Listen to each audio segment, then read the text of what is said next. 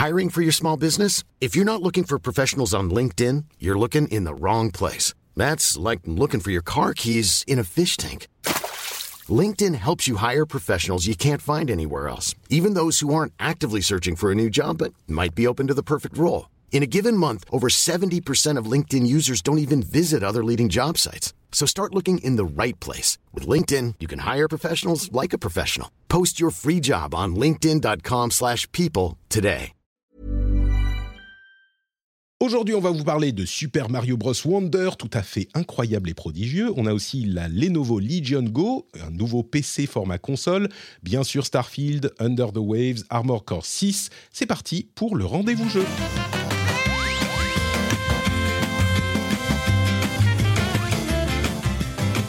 Bonjour à tous et bienvenue dans le rendez-vous jeu. Je suis Patrick Béja. Je suis très heureux de vous accueillir pour cet épisode numéro 310 en août. Non, on est en septembre. Ça y est, la rentrée est arrivée. Les enfants sont à l'école. Les papas et les mamans sont heureux. Et parmi les papas et les mamans, je reçois aujourd'hui notamment Jika, que j'ai le, le plaisir, dont j'ai le plaisir de dire qu'il est là dans plus de 50% des épisodes désormais. Comment ça va, en ce moment, oui, c'est vrai que. Et c'est vrai qu'on est tous, on est tous des darons autour de la table aujourd'hui. Bah ouais. Euh, c'est assez Mm. rare finalement, non? Mais bah écoute, j'ai l'impression, oui, euh, effectivement, là, on, a, on, est, on est tous. Enfin, moi, les enfants, ils sont à la crèche depuis un moment. Euh, ils sont. Oui. La rentrée, c'est en août ici, à- en Finlande. Ah, c'est tôt. Donc, euh, Ah tu ouais. vois, je suis en vacances moi depuis. C'est en août, c'est genre le, le 1er août ou le, le 28 Le 1er août, ouais, le 1er août. Le 1er août? Mais du coup, Ouais. ils sont en vacances en juin, du coup? Bah non, pour la, pour la crèche, parce qu'ils sont encore à la crèche, c'est Ah oui, seulement le mois d'août. Heureusement. Ah, d'accord, un mois seulement. ok. Voilà. voilà. Et on a également, on a également, alors de passage entre deux boulots, Loïc Rallet, alias Epion, qui, comme à chaque fois qu'il change de travail, nous, nous- nous fait le plaisir de venir nous dire comment il va dans le rendez-vous de jeu. Euh, c'est devenu une tradition. Là, ça fait quoi Deux fois Trois fois? Comment ça va, Epion? Deux fois, deux fois. Ça va très bien, merci. non, ça fait que ça fait que deux fois. J'étais venu après euh, avoir quitté Bungie et puis là j'ai quitté Xbox il y a pas longtemps. Donc, euh, donc voilà, je suis disponible et je suis autorisé à, à prendre un micro. Donc, euh, donc, euh, donc voilà, le temps que ça dure, on en profite. Exactement, merci beaucoup. Et, et je- je- j'espère que euh, ça ne durera pas trop longtemps, que tu retrouveras un autre travail. Mais en même temps, j'espère que ça durera pour avoir le plaisir de ta compagnie euh, dans l'émission. Donc, je suis, je suis un petit peu euh, torturé, tu vois. Euh, bon, écoute. Ouais, Ah, ça devrait pas trop durer. normalement. Ah, ok. Bah, bon, on, je, je suis ce que ça va euh, donner.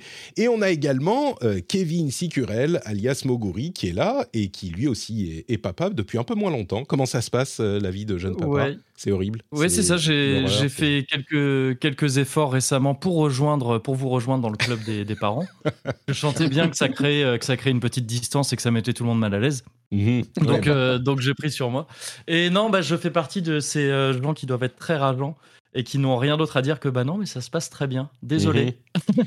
tu vois Désolé tout le monde, Ah, non, nous, ça, ça se passe bien. Elle a Patrick, elle a hein, parce co- que là, tu- Bah oui, Ouais. oui, oui, je- on avait eu l'occasion d'en parler en plus. Mhm. Mais euh, ouais, et puis là, elle a commencé la crèche récemment et tout se passe bien. Donc non, c'est top. C'est top de mon côté. C'est tu- alors je, moi je, je, je veux me dire que euh, c'est une comment dire c'est c'est ça va te rattraper s'il y en a un deuxième Oui. un jour tu vois c'est là que tu vas vraiment morfler parce que je ne veux pas croire que ça va juste bien se passer tout le temps c'est c'est trop injuste Ce serait injuste, bien sûr. bien. Non, je m'attends au retour de bâton euh, un de ces Mm. jours. Mais écoute, pour l'instant, Bon. je ne peux pas mentir, ça se passe bien. Donc je très je bien on est écoute très je suis content. content je suis content quand même j'avoue et puis euh, tu as un autre bébé qui est en préparation dont je ne sais pas si tu vas pouvoir dire grand chose mais origami euh, on est en septembre là qu'est-ce qui se passe? Bien sûr. je regarde ma Bien sûr, montre. ben là, euh, on est en train de, on a monté, euh, on est en train de monter le plateau et les locaux là actuellement. On reçoit des, des colis euh, plus haut que nous qui ravissent Sylvain Tastet puisque c'est, euh, c'est, on a commandé qui- la qui moitié porte de, officiellement c'est, c'est ça, et on a, on a commandé la moitié d'une célèbre enseigne euh, de matos euh, audiovisuel euh, allemande. On a à peu près la, la moitié de leur euh, hangar qui est arrivé hier. C'est- On a chez tout vous avez fait les Exactement. C'est ça, d'accord. On- C'est ça. on on Et donc ça, c'est euh, c'est c'est une manière comme une autre de ravir un Sylvain Tastet. Et, euh, qui et donc, euh, donc forcément non, non, ça- une, ça belle chose. C'est ça, absolument. Ça se passe bien. euh, on va arriver le plus tôt possible. Maintenant, il y a évidemment plein de trucs qui prennent du temps, euh, à la fois dans le dans bah, le, le montage. euh, très physique de tout ça, c'est-à-dire d'obtenir un plateau présentable, et aussi pour tout ce qui est euh, euh, sonores, musique, musicaux et, et visuels, je veux dire. Et donc voilà, il y a pas mal de trucs encore à mettre en place, mais ça avance bien, on est très content. Et on devrait pouvoir, on devrait pouvoir prendre l'antenne entre guillemets courant septembre. On a, moi, j'ai ma carte bleue qui est prête. hein. Euh, le Ouais, Patreon, eh ben, écoute, euh, euh, on l'attend. Et Ouais, le Patreon, on le lancera un tout petit peu après, parce que bon, on a quand même déjà, on a déjà, on a déjà eu un financement participatif. euh, Ah, ça va pas venir en septembre énorme. Moi, je croyais que c'était prévu pour septembre. Je- ce qui est prévu, c'est qu'on ouvre la, la page Patreon dès qu'on prend l'antenne, mais le premier Ah. mois sera certainement gratuit pour que les gens viennent voir comment ça se passe. Et puis après, on lancera, le, on lancera la facturation euh, un peu plus tard. On laisse, autant le, gens de, on laisse le temps aux gens de voir un peu comment ça, comment ça fonctionne avant de, avant de, de nous soutenir si jamais il et elle le, le désirent. Voilà. Ouais, oh, je pense que ça va. Tu, veux, tu sais, je pense qu'il y en a beaucoup. C'est, euh, tu, en fait, j'imagine qu'il, pour beaucoup d'entre eux, c'est euh, comme quand Nintendo annonce un nouveau jeu ou qu'il y a un truc, c'est genre, non, mais je veux pas ça. Je, je- j'ouvre mon portefeuille en fait. Euh, oui, c'est le vois, même euh, take, my, portefeuille. take my money. Bah, C'est ça, take my money. C'est un on- beau statut. On même. espère. On espère quelque part, mais, euh, mais après, moi, ce qui me plaît, ce qui me plaît énormément et ce qui nous plaît beaucoup euh, dans le format Patreon, c'est, enfin, et autres, et équivalent, c'est le côté vraiment euh, l'équivalent de faire passer le chapeau après une représentation et que les gens, euh, les gens puissent arrêter dès que ça ne leur convient plus. Donc euh, voilà, on va laisser un petit peu les gens juger de ce qu'on propose avant de, avant de leur, euh, leur demander contribution à nouveau. Mais ce sera une part très importante de notre financement après, donc euh, je veux pas minimiser l'importance Ouais, de il faut ça. pas non plus. Non, Voilà. il faut quand même donner. tu Donc oui. c'est pas. Regardez si ça vous plaît, mais quand même, voilà. Mais quand même, après, il faut Ça mettre vous donner, quoi. Alors, il y a, il y a des nouvelles aventures euh, du côté de Moguri, des nouvelles aventures du côté des pionnes. Euh, Jika, euh, t'as pas des trucs à nous annoncer Non, ça va C'est bon. Ah bah moi c'est c'est d'un calme plat à côté de, à côté de l'autre. hein. Euh, non non, euh, j'ai repris le travail, la rentrée. Euh, je, j'ai- je- je joue toujours aux jeux vidéo. Je, je, je, je râle un peu devant Starfield. Voilà, je, tease un petit peu. Ah, ce on va en parler. On va en voilà. parler. Très bien, très bien. On en parle tout à l'heure. En attendant, je voudrais remercier quand même Cédric Daille, Laurent Duplouy, Laurent Duplouy deux fois, Bruno Correa, Correa, Manu le Papa Malin et le Pilou. Euh, ces deux derniers, d'ailleurs, se sont abonnés juste quand je prenais l'antenne, avant qu'on lance l'enregistrement de l'émission. Comme j'avais un peu de temps, j'ai fait une partie d'Overwatch. Là aussi, je fais un peu de teasing pour la suite. Une partie d'Overwatch 2 euh, que je leur ai dédiée et que j'ai gagnée. Donc, merci Manu le Papa Malin et le Pilou, merci à vous. Et je pense que j'ai pas trop mal joué avec Hilary. Donc, euh, merci à tous et merci également à Lancelot Davizard, le producteur de cet épisode. Je vous envoie à tous des gros bisous internetiens qui vous parviennent dans les oreilles. Donc, je vous fais des bisous dans les oreilles en fait. Peut-être que ça va pas motiver les patriotes, ça quand même. Oui, peut-être, effectivement. ouais. Euh, donc merci à vous tous et on euh, va enchaîner avec alors les grosses news de la semaine évidemment, mais juste avant ça un petit erratum parce que vous le savez, l'un des préceptes du patrixme, c'est que la justesse mène à la justice. Or, il y a eu défaut de justice par défaut de justesse la semaine dernière. Je vous ai dit que c'était Gis qui avait gagné la finale du tournoi Street Fighter de la Note Patrick Community Cup, mais en fait c'était Damien, enfin qui avait gagné, qui était arrivé en finale. Euh, et, en fait c'est Damien, également Silver, qui est arrivé en finale contre VHS Chocolat. Euh, donc euh, bravo à Damien qui de Silver a réussi à atteindre cette étape incroyable. Et je voudrais également remercier Julien qui a fait le Community Clash avec moi sur Overwatch juste la semaine dernière. C'était un combat 1v1 avec nos supports. Et sachez que je suis ressorti victorieux en perdant, puisque le but était de savoir qui était le moins bon. Donc en fait, euh, été le moins bon et donc j'ai gagné le euh, Community Clash parce que c'était ça qu'il fallait faire. Donc merci à toi Julien également. Dernier mot très important, j'aurais peut-être dû commencer par ça. On va se retrouver en octobre, le samedi 21 octobre, je suis de passage à Paris et c'est le retour des IRL qu'on faisait euh, presque à chaque rentrée pendant quelques années et on n'avait pas pu en faire depuis euh, le Covid. Et là, on va recommencer donc le 21 octobre à Paris. Euh, notez ça dans vos agendas. Si vous voulez venir vous joindre à nous, on est gé- généralement euh, 20, 25 et c'est super sympa. Donc euh, venez à l'IRL, ça sera à Paris le 21 octobre, c'est un samedi. Et donc on peut parler des sujets qui nous occupent cette semaine. Et on commence par un sujet qui ne peut que ravir l'ensemble de la communauté. C'est Mario Wonder, euh, le jeu Mario qui avait été annoncé il y a quelques, quoi, quelques semaines et qui a bénéficié d'un petit Nintendo Direct spécial où ils ont détaillé son fonctionnement. Euh, il y a beaucoup de choses à dire. Généralement, je ne fais pas de sujet principal d'un stream sur un jeu spécifique. Mais là, je pense, ça, ça arrive, hein, mais là, je pense que ça peut valoir le coup parce que c'est vraiment beaucoup de changements pour un jeu Mario 2D et euh, il y a des choses particulièrement intéressantes. Vous l'avez regardé, vous les, le, je vais vous mettre dans l'image quand même euh, sur le stream euh, auquel on dit bonjour. c'est, vous l'avez regardé le direct Nintendo Mario? Non. Rattrapé ce matin, moi, du coup. Très bien. Ouais, Ouais, moi j'étais un peu tiraillé entre le, le fait de, de vouloir me préserver un maximum de surprises sur un jeu qui a l'air d'en avoir pas mal à proposer et, euh, et, le fait de devoir savoir un peu de quoi je parlais aussi. Donc pareil, je l'ai rattrapé ce matin. Euh, Merci de ton sac. Par bride. Ouais. Euh... Moi, je suis exactement là-dedans où je veux, je veux, je veux les... Depuis que j'ai quitté la presse, en fait, j'en ai marre de me spoiler les jeux. je Donc à moi, oui. j'attends vraiment, vraiment, vraiment très fort. Euh, je, je, ne regarde, je regarde plus rien comme ça. J'ai la surprise lorsque j'ai entre les mains, quoi. C'est. Et ben là, tu vas. Alors malheureusement, on va un peu te gâcher la surprise du coup, puisqu'on va en parler. Euh, tu peux, tu peux enlever les écouteurs si tu veux pendant 10 minutes. Euh, c'est hyper. Moi, je, évidemment, ce que je disais la semaine dernière, c'est bah, ce que ça va faire, c'est que ça va donner envie aux gens de jouer à Mario et que les gens qui avaient déjà envie de jouer à Mario auront encore plus envie de jouer à Mario. C'est ça que ça va faire. En fait, ça m'a vraiment donné encore plus envie de jouer à Mario. Il a l'air particulièrement intéressant, euh, ce jeu.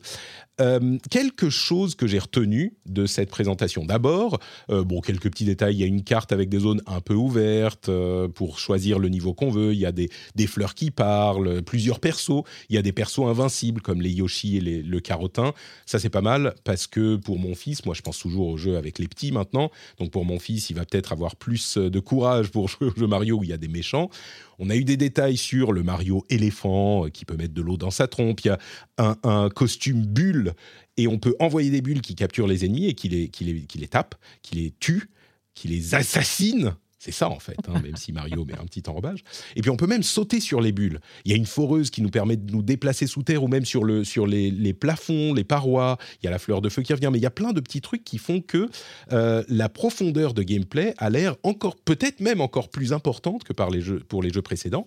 Puis ils ont montré un petit peu des fleurs prodiges, qui sont ce moment dans les niveaux où vraiment tout peut arriver, mais on a vu encore plus de détails. Et quand on dit tout peut arriver, mais c'est le délire total. Il y a des niveaux où on passe carrément en vue de dessus, genre on n'est plus sur les plateformes, mais Mario genre il court sur le mur et on, est en vue de dessus pour se balader comme un, jeu complètement différent. Euh, on peut se transformer en ennemi, on peut s'envoyer dans l'espace. Enfin, c'est vraiment le, le, maître mot de ce truc pour moi, c'était c'est inattendu. Euh, il y a des choses vraiment surprenantes, mais il y a deux systèmes sur lesquels euh, j'aimerais insister. D'une part, un système de badge qui donne un pouvoir en plus dans le niveau. On peut choisir un badge parmi, je sais pas, il y en avait peut-être 25, 30, et ça donne des pouvoirs, euh, vraiment des, des, des, trucs de gameplay qui ont l'air très variés. Il y a genre le parachapeau, genre le paravoile avec son chapeau. on peut faire des sauts, des doubles sauts sur un mur. on peut, il y a même un grappin Genre, ça nous donne un grappin dans les niveaux. J'ose à peine imaginer ce que ça pourra donner entre le grappin, les bulles sur lesquelles on peut sauter, etc. Donc ça, c'est une chose. Les badges qui sont presque des bonus de roguelite, limite. Et puis il y a le multijoueur, qui est un multijoueur local classique, hein, avec on joue à 4, et puis euh, si on meurt, on peut toucher un ennemi, euh, pour, enfin un, un, camarade pour revenir à la vie, etc. Mais il y a aussi le multi en ligne, et le multi en ligne est hyper intéressant on joue avec d'autres personnes en même temps mais on peut pas vraiment interagir avec eux directement. Ils sont, on les voit comme des sortes d'ombres, des fantômes, qui en fait des, ombres des, persos, et ils peuvent nous donner des objets, nous envoyer des petits emojis, euh, mettre des panneaux où on peut ressusciter si on meurt, et tout ça, ça accumule des points cœur, genre le score de la personne qu'on peut voir. Donc les personnes qui sont sympas avec les autres, ils vont accumuler des cœurs et ils vont être de plus en plus, euh, enfin pas, c'est pas un classement, mais on veut voir à quel point ils ont aidé les autres joueurs dans ce mode en ligne. Ça a l'air super sympa. Il y a aussi un mode avec des, euh, salles privées. Euh, où, on peut rejoindre euh, nos amis. J'imagine que pour les streamers, ça va être fou, ça. on peut faire des courses, etc. Mais vraiment, tout ça, moi, ça m'a énormément enthousiasmé. Euh, Moguri, du coup, je te donne la parole. Est-ce que toi, tu, es, tu as extrêmement hâte d'être au Spider-Man 2 Day pour jouer à Mario? Ouais, ah bah, non, mais moi, c'est simple. Hein, Mario, je pense c'est mon Gotti. C'est déjà Ça y est, c'est déterminé. Non, je, ouais, non, mais dès la première annonce, moi, j'étais j'étais ravi, vraiment. Euh, et le, ce que j'ai vu là du direct, bon, en gros, ce que, as, ce que tu as résumé là euh, m'a encore plus enthousiasmé.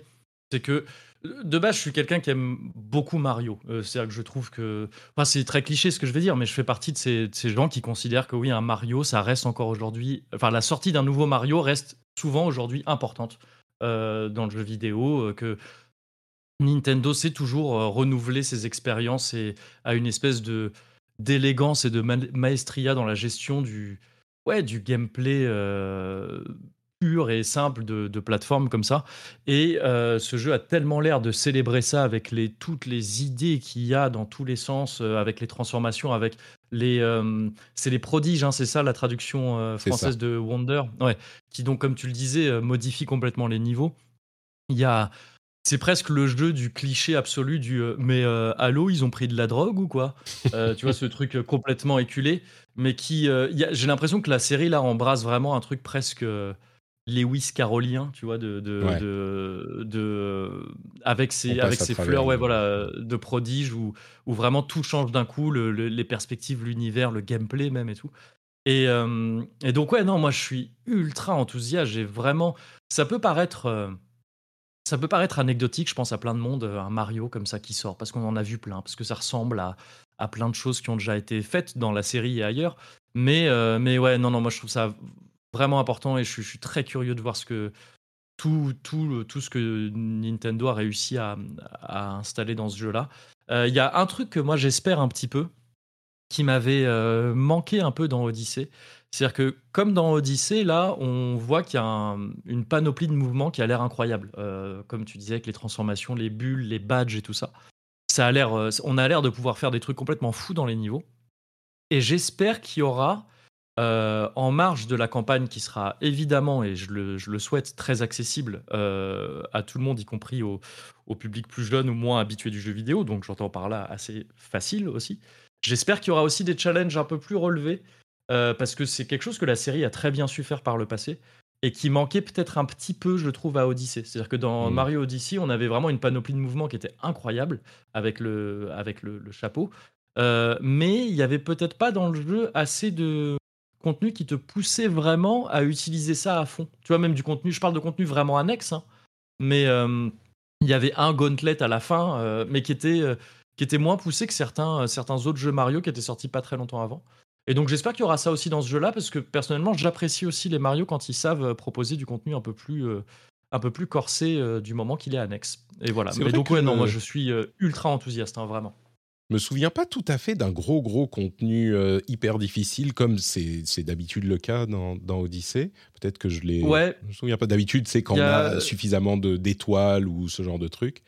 Euh, ouais, c'est ça, ou ne serait-ce que tu vois des pièces euh, bonus, ça a pu être les pièces rouges, ça a pu être plein de trucs. En fait, il y a plein d'astuces dans la série Mario au fil du temps euh, pour, pour proposer du challenge complètement accessoire, mais quand même présent, tu vois, des, des, des, incitations à ça, en fait, pour, les, pour, les, pour un public un peu plus exigeant ou un public qui a envie de, de, de, creuser le jeu à fond, quoi. Et ouais, dans, dans Odyssey, ça m'avait un peu manqué. Il y avait eu en ajout après le, mais c'était une manière un peu différente d'implémenter ça, mais qui était intéressante aussi avec le mode euh, ballon, je crois.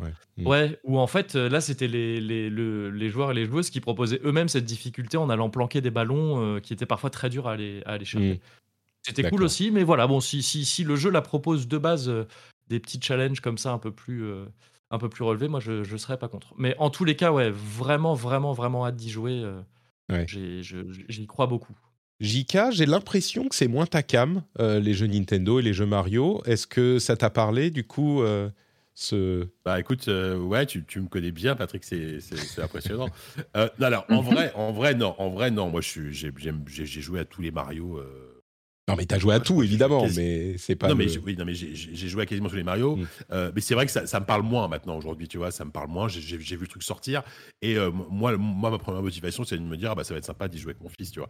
Euh, ceci étant dit, j'ai, quand, quand j'ai vu le Nintendo Direct, je me suis dit, ah ouais, quand même, ils ont l'air d'avoir trouvé des Mm. super idées que, que tu as très bien résumé. Et en plus, c'est quand même difficile aujourd'hui de renouveler la formule Mario 2D euh, après tout ce qui est sorti. Après Super Mario Maker, qui était une espèce de truc un peu ultime, parce que bah, là, si tu voulais du challenge, t'a- t'allais choper les, cartes créées par la communauté, etc. Et là, je trouve que euh, déjà, au niveau esthétique, ils ont un truc assez différent des précédents jeux. Ça ressemble pas à du Super Mario, et en même temps, euh, on retrouve l'aspect 2D, enfin, c'est très bien fait.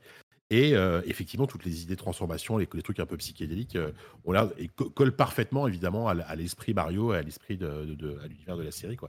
Euh, après, ce serait intéressant de voir effectivement en quelle mesure on pourra, on pourra avoir un, challenge à la carte. C'est vrai que dans, je, ne sais plus si, c'était dans les New Super Mario, en tout cas dans les derniers, tu avais vraiment un mode ultra facile où tu pouvais pas mourir pour, pour, pour, pas pour les enfants, pour ce, genre de voilà, ce, ce- genre de public.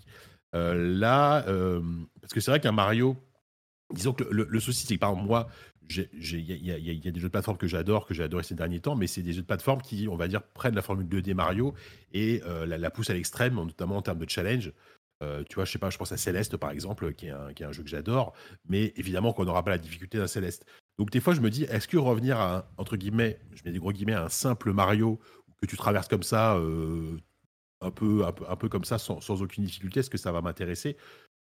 Je, je sais pas. Vu les, les, les possibilités avec euh, les différents costumes et les différents badges, à mon avis, il y aura des trucs bien cachés. Quoi. Genre euh, là, tu Voilà, peux avoir ça. ce truc qu'avec ce costume et avec ce badge-là. Et si tu sautes quatre fois, puis tu mets une bulle, puis tu utilises ton grappin, et puis tu ressautes et tu remets une bulle. Et là, tu peux arriver au, au niveau machin. Bon, Moi, ce que je verra. pense, c'est qu'effectivement, tu pourras créer ça un peu. Tu pourras te créer ta difficulté à la carte avec les badges, avec, euh, avec les différents items que tu vas décider de choisir ou pas, euh, qui vont t'aider ou au contraire te, te, te désavantager. Donc, euh, donc c'est vrai. Et franchement, non, franchement, ça ça m'a donné super envie. Euh, je, je sais pas si ça va être Day One, mais bon, euh, s'il y a mon fils qui me pousse à le prendre, euh, je pense qu'il aura pas C'est pour ton fils. Oh oui, c'est pour ça. les Il excuses, voilà, d'accord.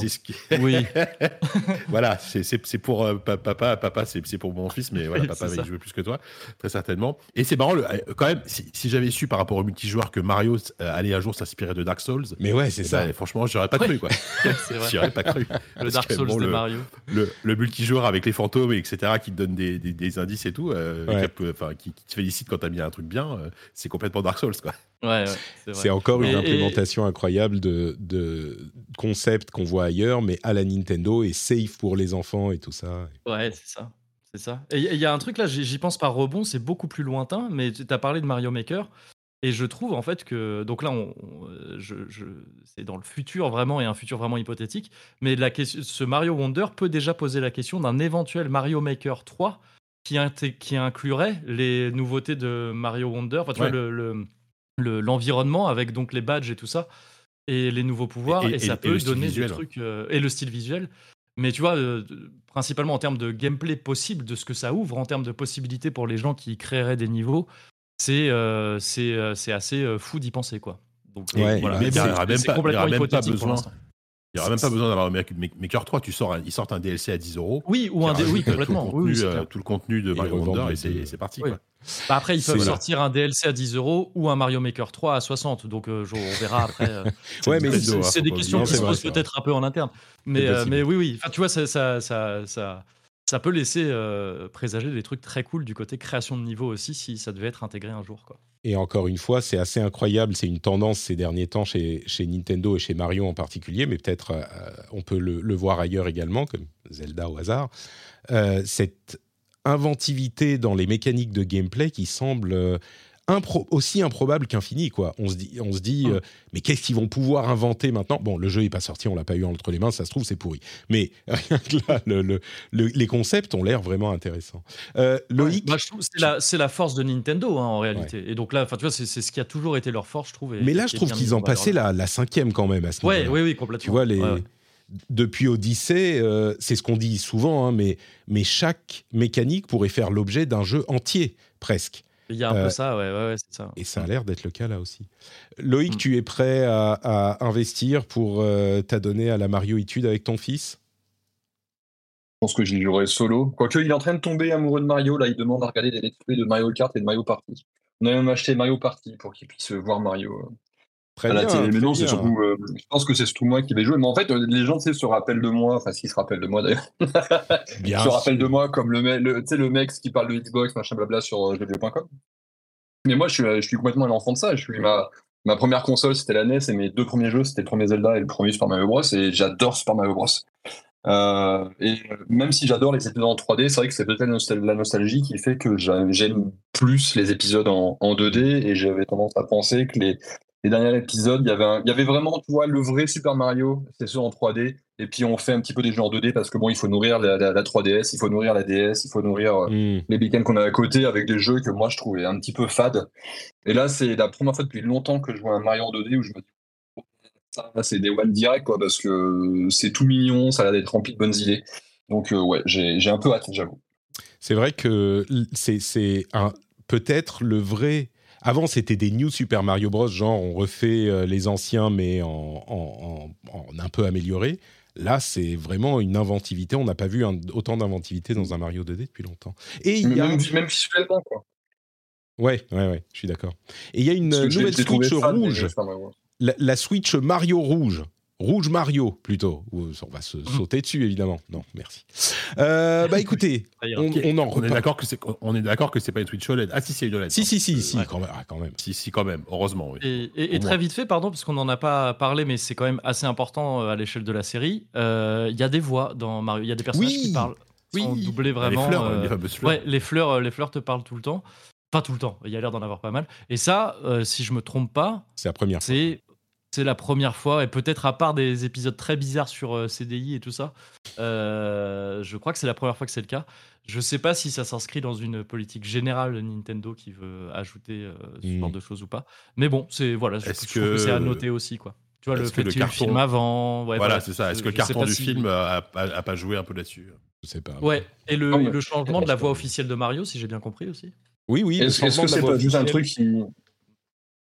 Est-ce que c'est pas un truc qu'ils font un petit peu sur leur grande licence? Maintenant Parce qu'on a eu le même cas avec euh, Breath of the Wild à l'époque où subitement Zelda avait une voix. Oui, Mm. ouais, effectivement. Ouais, ouais, bah, moi je pense que c'est une question de modernité, tu vois. Ils se disent, bon, maintenant Ouais. faut peut-être que. Et effectivement, la nouvelle voix de Mario, enfin le nouvel acteur de Mario, euh, son nom ne sera révélé qu'au moment des crédits. Je pense qu'ils veulent moins en faire une star pour que la, soit, la star, Mm. ça soit le jeu et le personnage plutôt que la- l'acteur. quoi. Ouais. Euh, bah écoutez, on en reparlera de toute façon le 20 octobre, quand il, euh, quand il sort le même jour que Spider-Man, on le rappelle. Deuxième gros sujet, c'est les détails de la Lenovo Legion Go, concurrente assez directe de la Steam Deck, enfin du Steam Deck, et de la ROG Ally. Je ne sais pas pourquoi l'une est masculine et l'autre est féminine. Alors, bien sûr, Jika, qui bosse chez Asus, va euh, s'abstenir, à moins qu'il veuille en parler. Nous, on n'écoutera pas ce qu'il dit, mais il peut s'il veut, on va pas le baïonner. Euh, Non, pas- pendant ce temps, je vais jouer à Starfield sur ma roguelite. J'ai pas réussi à le lancer. J'ai essayé de le lancer, hein. J'ai pas réussi.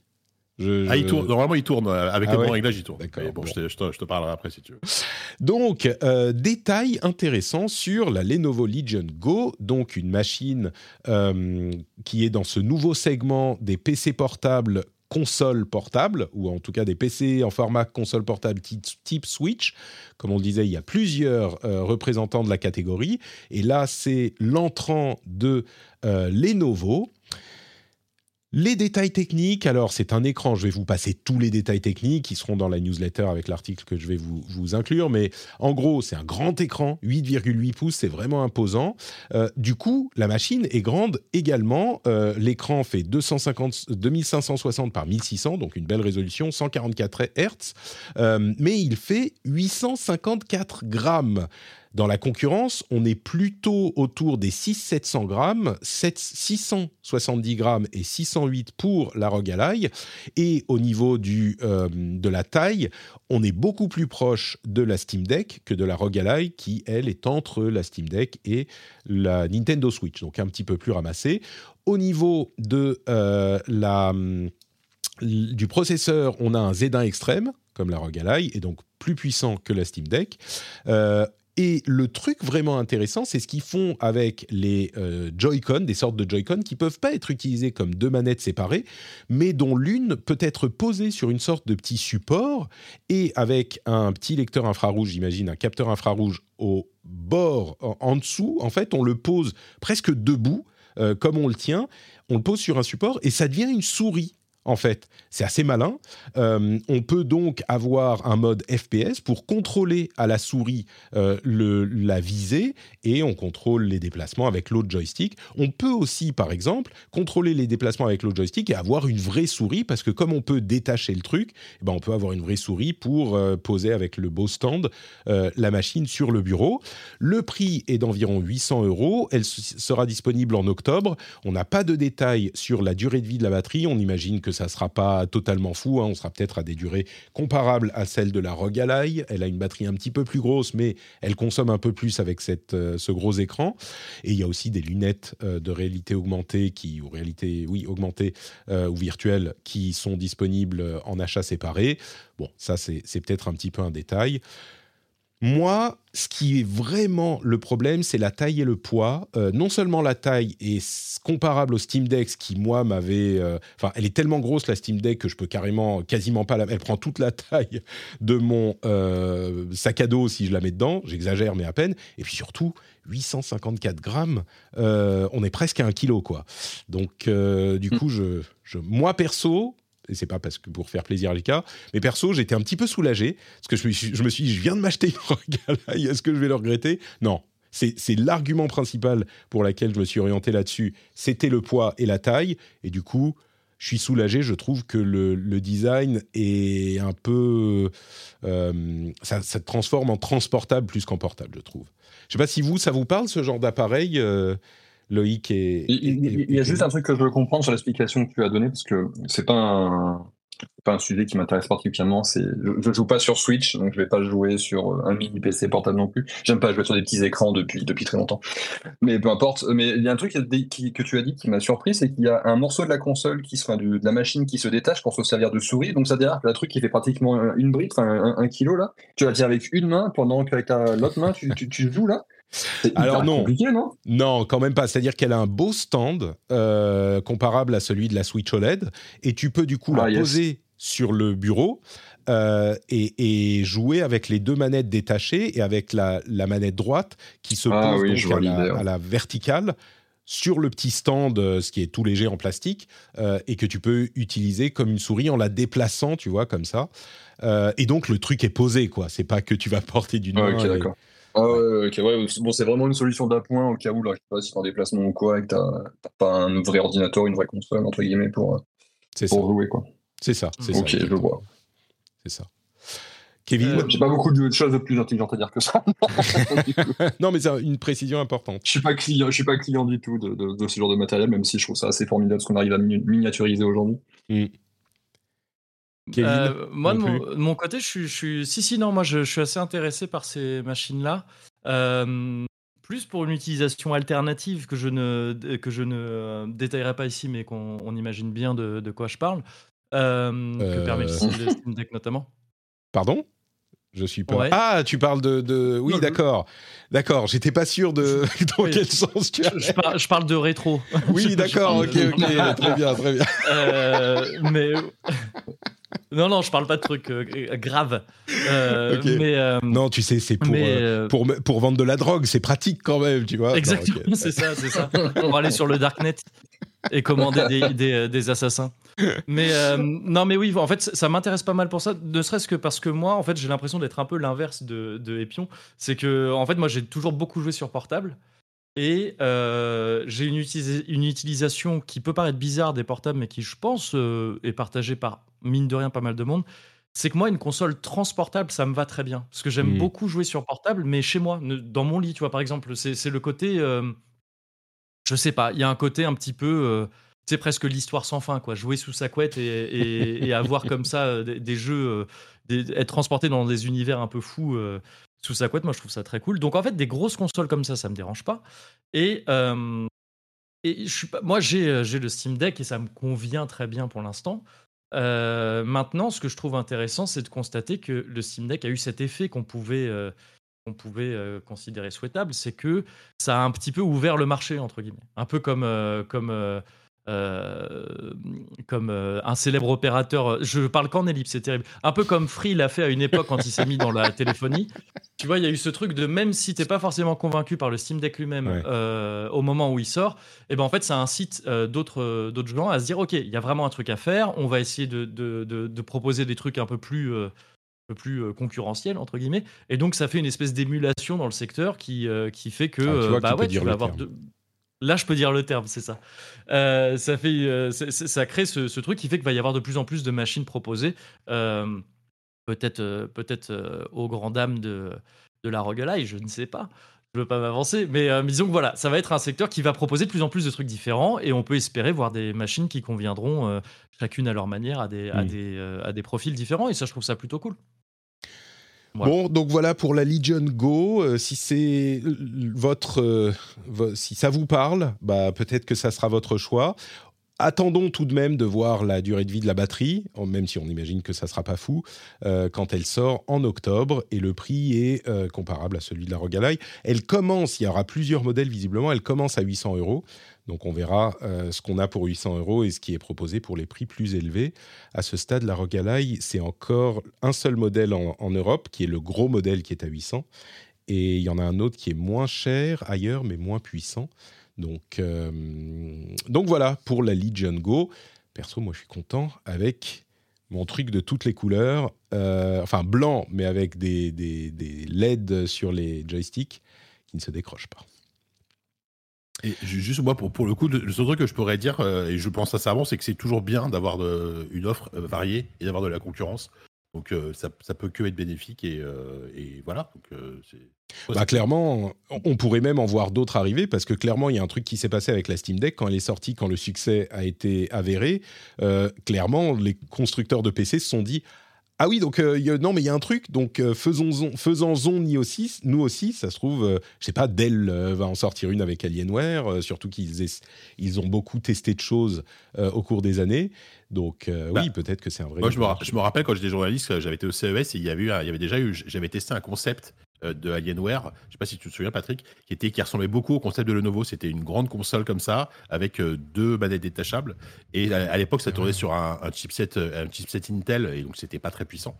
Mais il y a, c'était il y a au moins trois ans, je pense. La dernière fois, c'était en 2020. Voilà, c'était en janvier 2020, donc il y a trois ans. Ils avaient déjà sorti un concept comme ça, Alienware.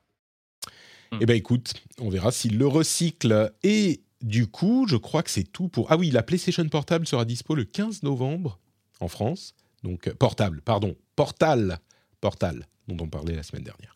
Donc ça, ça sera en novembre. L'erreur est tellement facile à faire.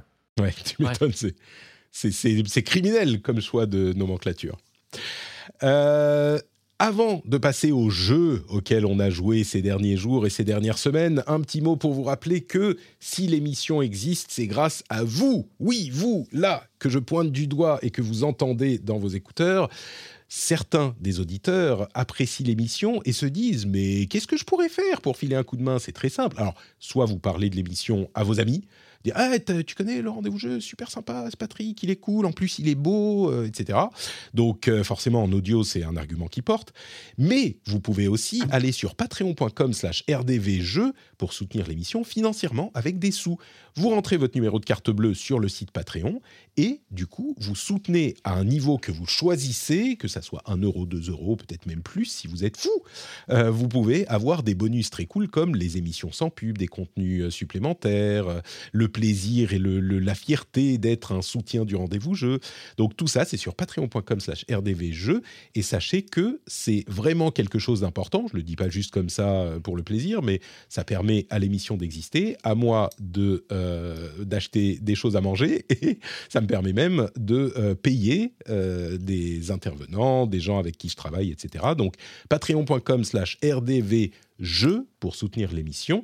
C'est hyper simple et en plus, accessoirement, il y a d'autres créateurs sur Patreon. Donc euh, pourquoi ne pas vous dire, euh, je me fais un petit budget de temps et je le distribue euh, sur, par exemple, cette plateforme ou d'autres, hein, mais celle-là, elle est pratique parce qu'il y a beaucoup de gens dessus.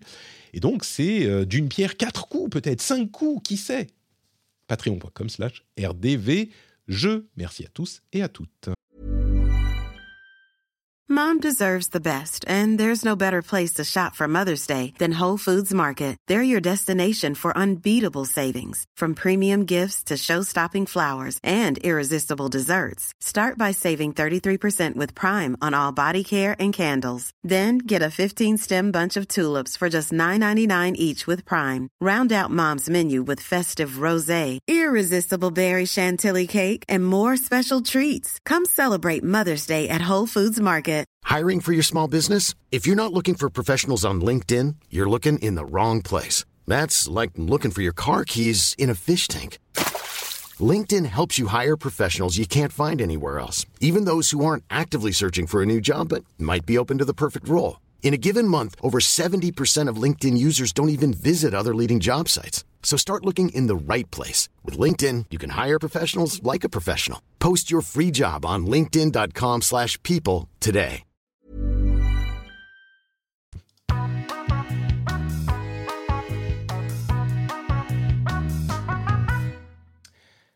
Les jeux auxquels nous jouons en ce moment.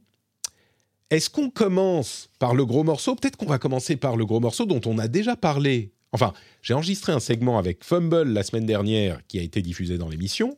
Vous vous en souvenez peut-être si vous avez écouté l'épisode de la semaine dernière. 40 minutes où on a parlé de Starfield. Je pense qu'on va peut-être en remettre une couche parce que certains d'entre nous ont joué quelques heures, peut-être plus. Euh, Loïc, t'as joué à Starfield? Toujours pas. Je suis Toujours bloqué sur Armored Core. Armored Core. Mais je vais le faire euh, probablement dès la, dès la semaine prochaine, je pense. Bon, tu nous parleras d'Ar- d'Armored Core dans un petit moment. Kevin, t'as eu le temps de jouer à Starfield ou Euh, pas du tout? Je suis désolé non plus. Mais et c'est moi, très j'irais bien. même, même jusqu'à dire qu'en fait, moi, ça ne m'intéresse pas trop. C'est pas, un, c'est pas un jeu qui me, qui me chauffe plus que ça. JK, est-ce que Kevin a raison de ne pas être chauffé par Starfield? Euh, voilà, tu me mets dans, tu me mets dans la, dans la après, après, après, Je connaissant un peu Kevin, euh, je, je t'écoute, Co- Jean voilà. Clébert Loré. tu as deux minutes pour me convaincre. Non, non, mais ça. en- en- euh, surtout te connaissant, Kevin, je- je- j'imagine très bien que c'est pas forcément ton style de jeu. Enfin, oui, c'est ça. C'est juste ça correspond pas à mon profil. euh, Voilà, voilà. Ouais. Donc, euh, non, tu- je pense que tu peux très bien vivre sans Starfield et tu, Ouais. tu, tu, non, tu, ça changera pas ta vie. hein. Euh, ceci étant dit, euh, moi j'ai quoi? J'ai peut-être 20 heures de jeu au compteur quand même, hein, donc j'ai j'ai un peu joué. Ah oui Euh, Ouais, parce que je- j'ai eu, le jeu en avance un petit peu, hein, donc je l'ai, ça fait euh, une petite semaine que je l'ai. Euh, j'ai fait une North même en parallèle, donc euh, j'ai pu faire ça. J'ai réussi, un peu à contre-cœur quand même, à, mettre Baldur's Gate entre parenthèses le temps que, le temps que bah, je joue à Starfield un petit peu, etc. C'est un jeu pour le moment, j'ai une relation un peu, un peu compliquée avec, avec ce jeu. Il y a plein de moments où je trouve, me dis, ah ouais, quand même, ça c'est cool, ça c'est réussi, ça c'est bien. Et, et cinq minutes après, je vais râler parce que euh, je vais trouver l'interface euh, horrible, euh, le, système de, navigation sur la carte, il a, il a aucun sens. Enfin, en fait, il, porte à la fois les stigmates de tous les jeux Bethesda qui ont été faits depuis, euh, depuis, depuis, depuis, Morrowind, on va dire, et des trucs où je te dis, mais c'est fou, en, en- en 15 ans, il y a des choses qui n'arrivent toujours pas à, à régler. Euh, encore une fois, tout, ce qui est, interface, gestion de l'inventaire, gestion de la carte, je, trouve ça vraiment euh, as- assez imbitable, euh, au point qu'au bout d'un moment, ça, te gâche. Par exemple, il y a un exemple tout bête dans, le jeu. Tu es en ville, tu, retournes dans la ville que- tu vas d'habitude, par, par exemple New Atlantis, tu ne sais pas où aller pour revendre ton matos et acheter des munitions. Il n'y a pas, Mm. il y a pas mar- ou alors, ou alors, faut, faut qu'on m'explique comment faire. Il n'y a pas marqué sur la carte l'endroit où se trouvent la les, où se trouvent les boutiques. Donc tu dois te rappeler et, et tourner en rond jusqu'à trouver, à retrouver la boutique pour pouvoir te rendre dans, dans- dans- chez, chez un marchand. Enfin, pour moi, ça n'a dans, dans un jeu de ce genre, c'est complètement fou d'avoir euh, de- de faire ça. Enfin, je sais pas si Patrick t'as as, ressenti pareil, mais Bah, Écoute, c'est euh, tu, tu fais, c'est marrant parce que tu fais écho. Le, le jeu partage vraiment. Les, opinions sont hyper partagées, à la fois sur euh, dans, des gens qui pensent qui sont séduits par le jeu, mais vraiment séduits. hein. Il y a des gens à qui je fais complètement confiance, qui adorent le jeu. Il y a des gens euh, à qui je fais complètement confiance, qui détestent le jeu et qui lui reprochent tout ce que tu es en train de lui reprocher. Et il y a des gens aussi qui aiment le jeu et qui sont partagés en eux-mêmes, tu vois, c'est la, la, la euh, fission interne de, qui est mon du cas, hein. c'est complètement mon cas en fait. Euh, Bah, et ouais. et j'ai l'impression que au début, on a sur les premières heures euh, le fantasme de ce que pourrait être Starfield, de la promesse de Starfield. Et sur les premières heures, on est confronté à toutes ces limitations qui sont nombreuses. Et d'après ce que je comprends de ce qu'ont dit euh, les personnes dont j'ai entendu en parler, quand tu, es, tu as compris que ça, c'est le cadre de ce que tu peux faire, eh ben, tu peux commencer à l'apprécier euh, pour ce qu'il est et en découvrir les possibilités. Moi, à ce stade, je suis au moment où, je, comprends les limitations et les problèmes, et je peux dire que, que ça me gâche quand même. Je vais donner quelques exemples après, après que tu aies fini d'en parler, mais, mais moi, j'ai l'expérience qui est sérieusement gâchée. quoi. Jusqu'ici, ah même si je, la promesse me parle énormément. Mais vas-y, dis-nous-en un petit peu plus. Moi, non, je mais suis en fait, les, les, les limites du jeu et les limitations du jeu, moi là pour le coup, j'ai, enfin, ça, ça dépend de quoi on parle, mais j'ai accepté par exemple ce qui, ce qui, déçoit, ce qui déçoit pas, mal de gens, mais en même temps ils, ils ont été honnêtes là-dessus. Bethesda, c'est que c'est pas un jeu d'exploration spatiale dans le sens euh, euh, No Man's Sky, euh, Star Citizen du, ou Elite Dangerous du, du, enfin, dans, dans, ce sens-là en fait. Et ça, moi ça me dérange pas, même si des fois tu dis c'est vrai qu'appuyer sur un bouton et avoir une animation d'un vaisseau qui atterrit sur une planète, bah, ce serait hyper, vachement plus stylé de sortir de la planète en temps réel, etc. Mais bon, tant pis. Ça à la limite je l'accepte, tu vois.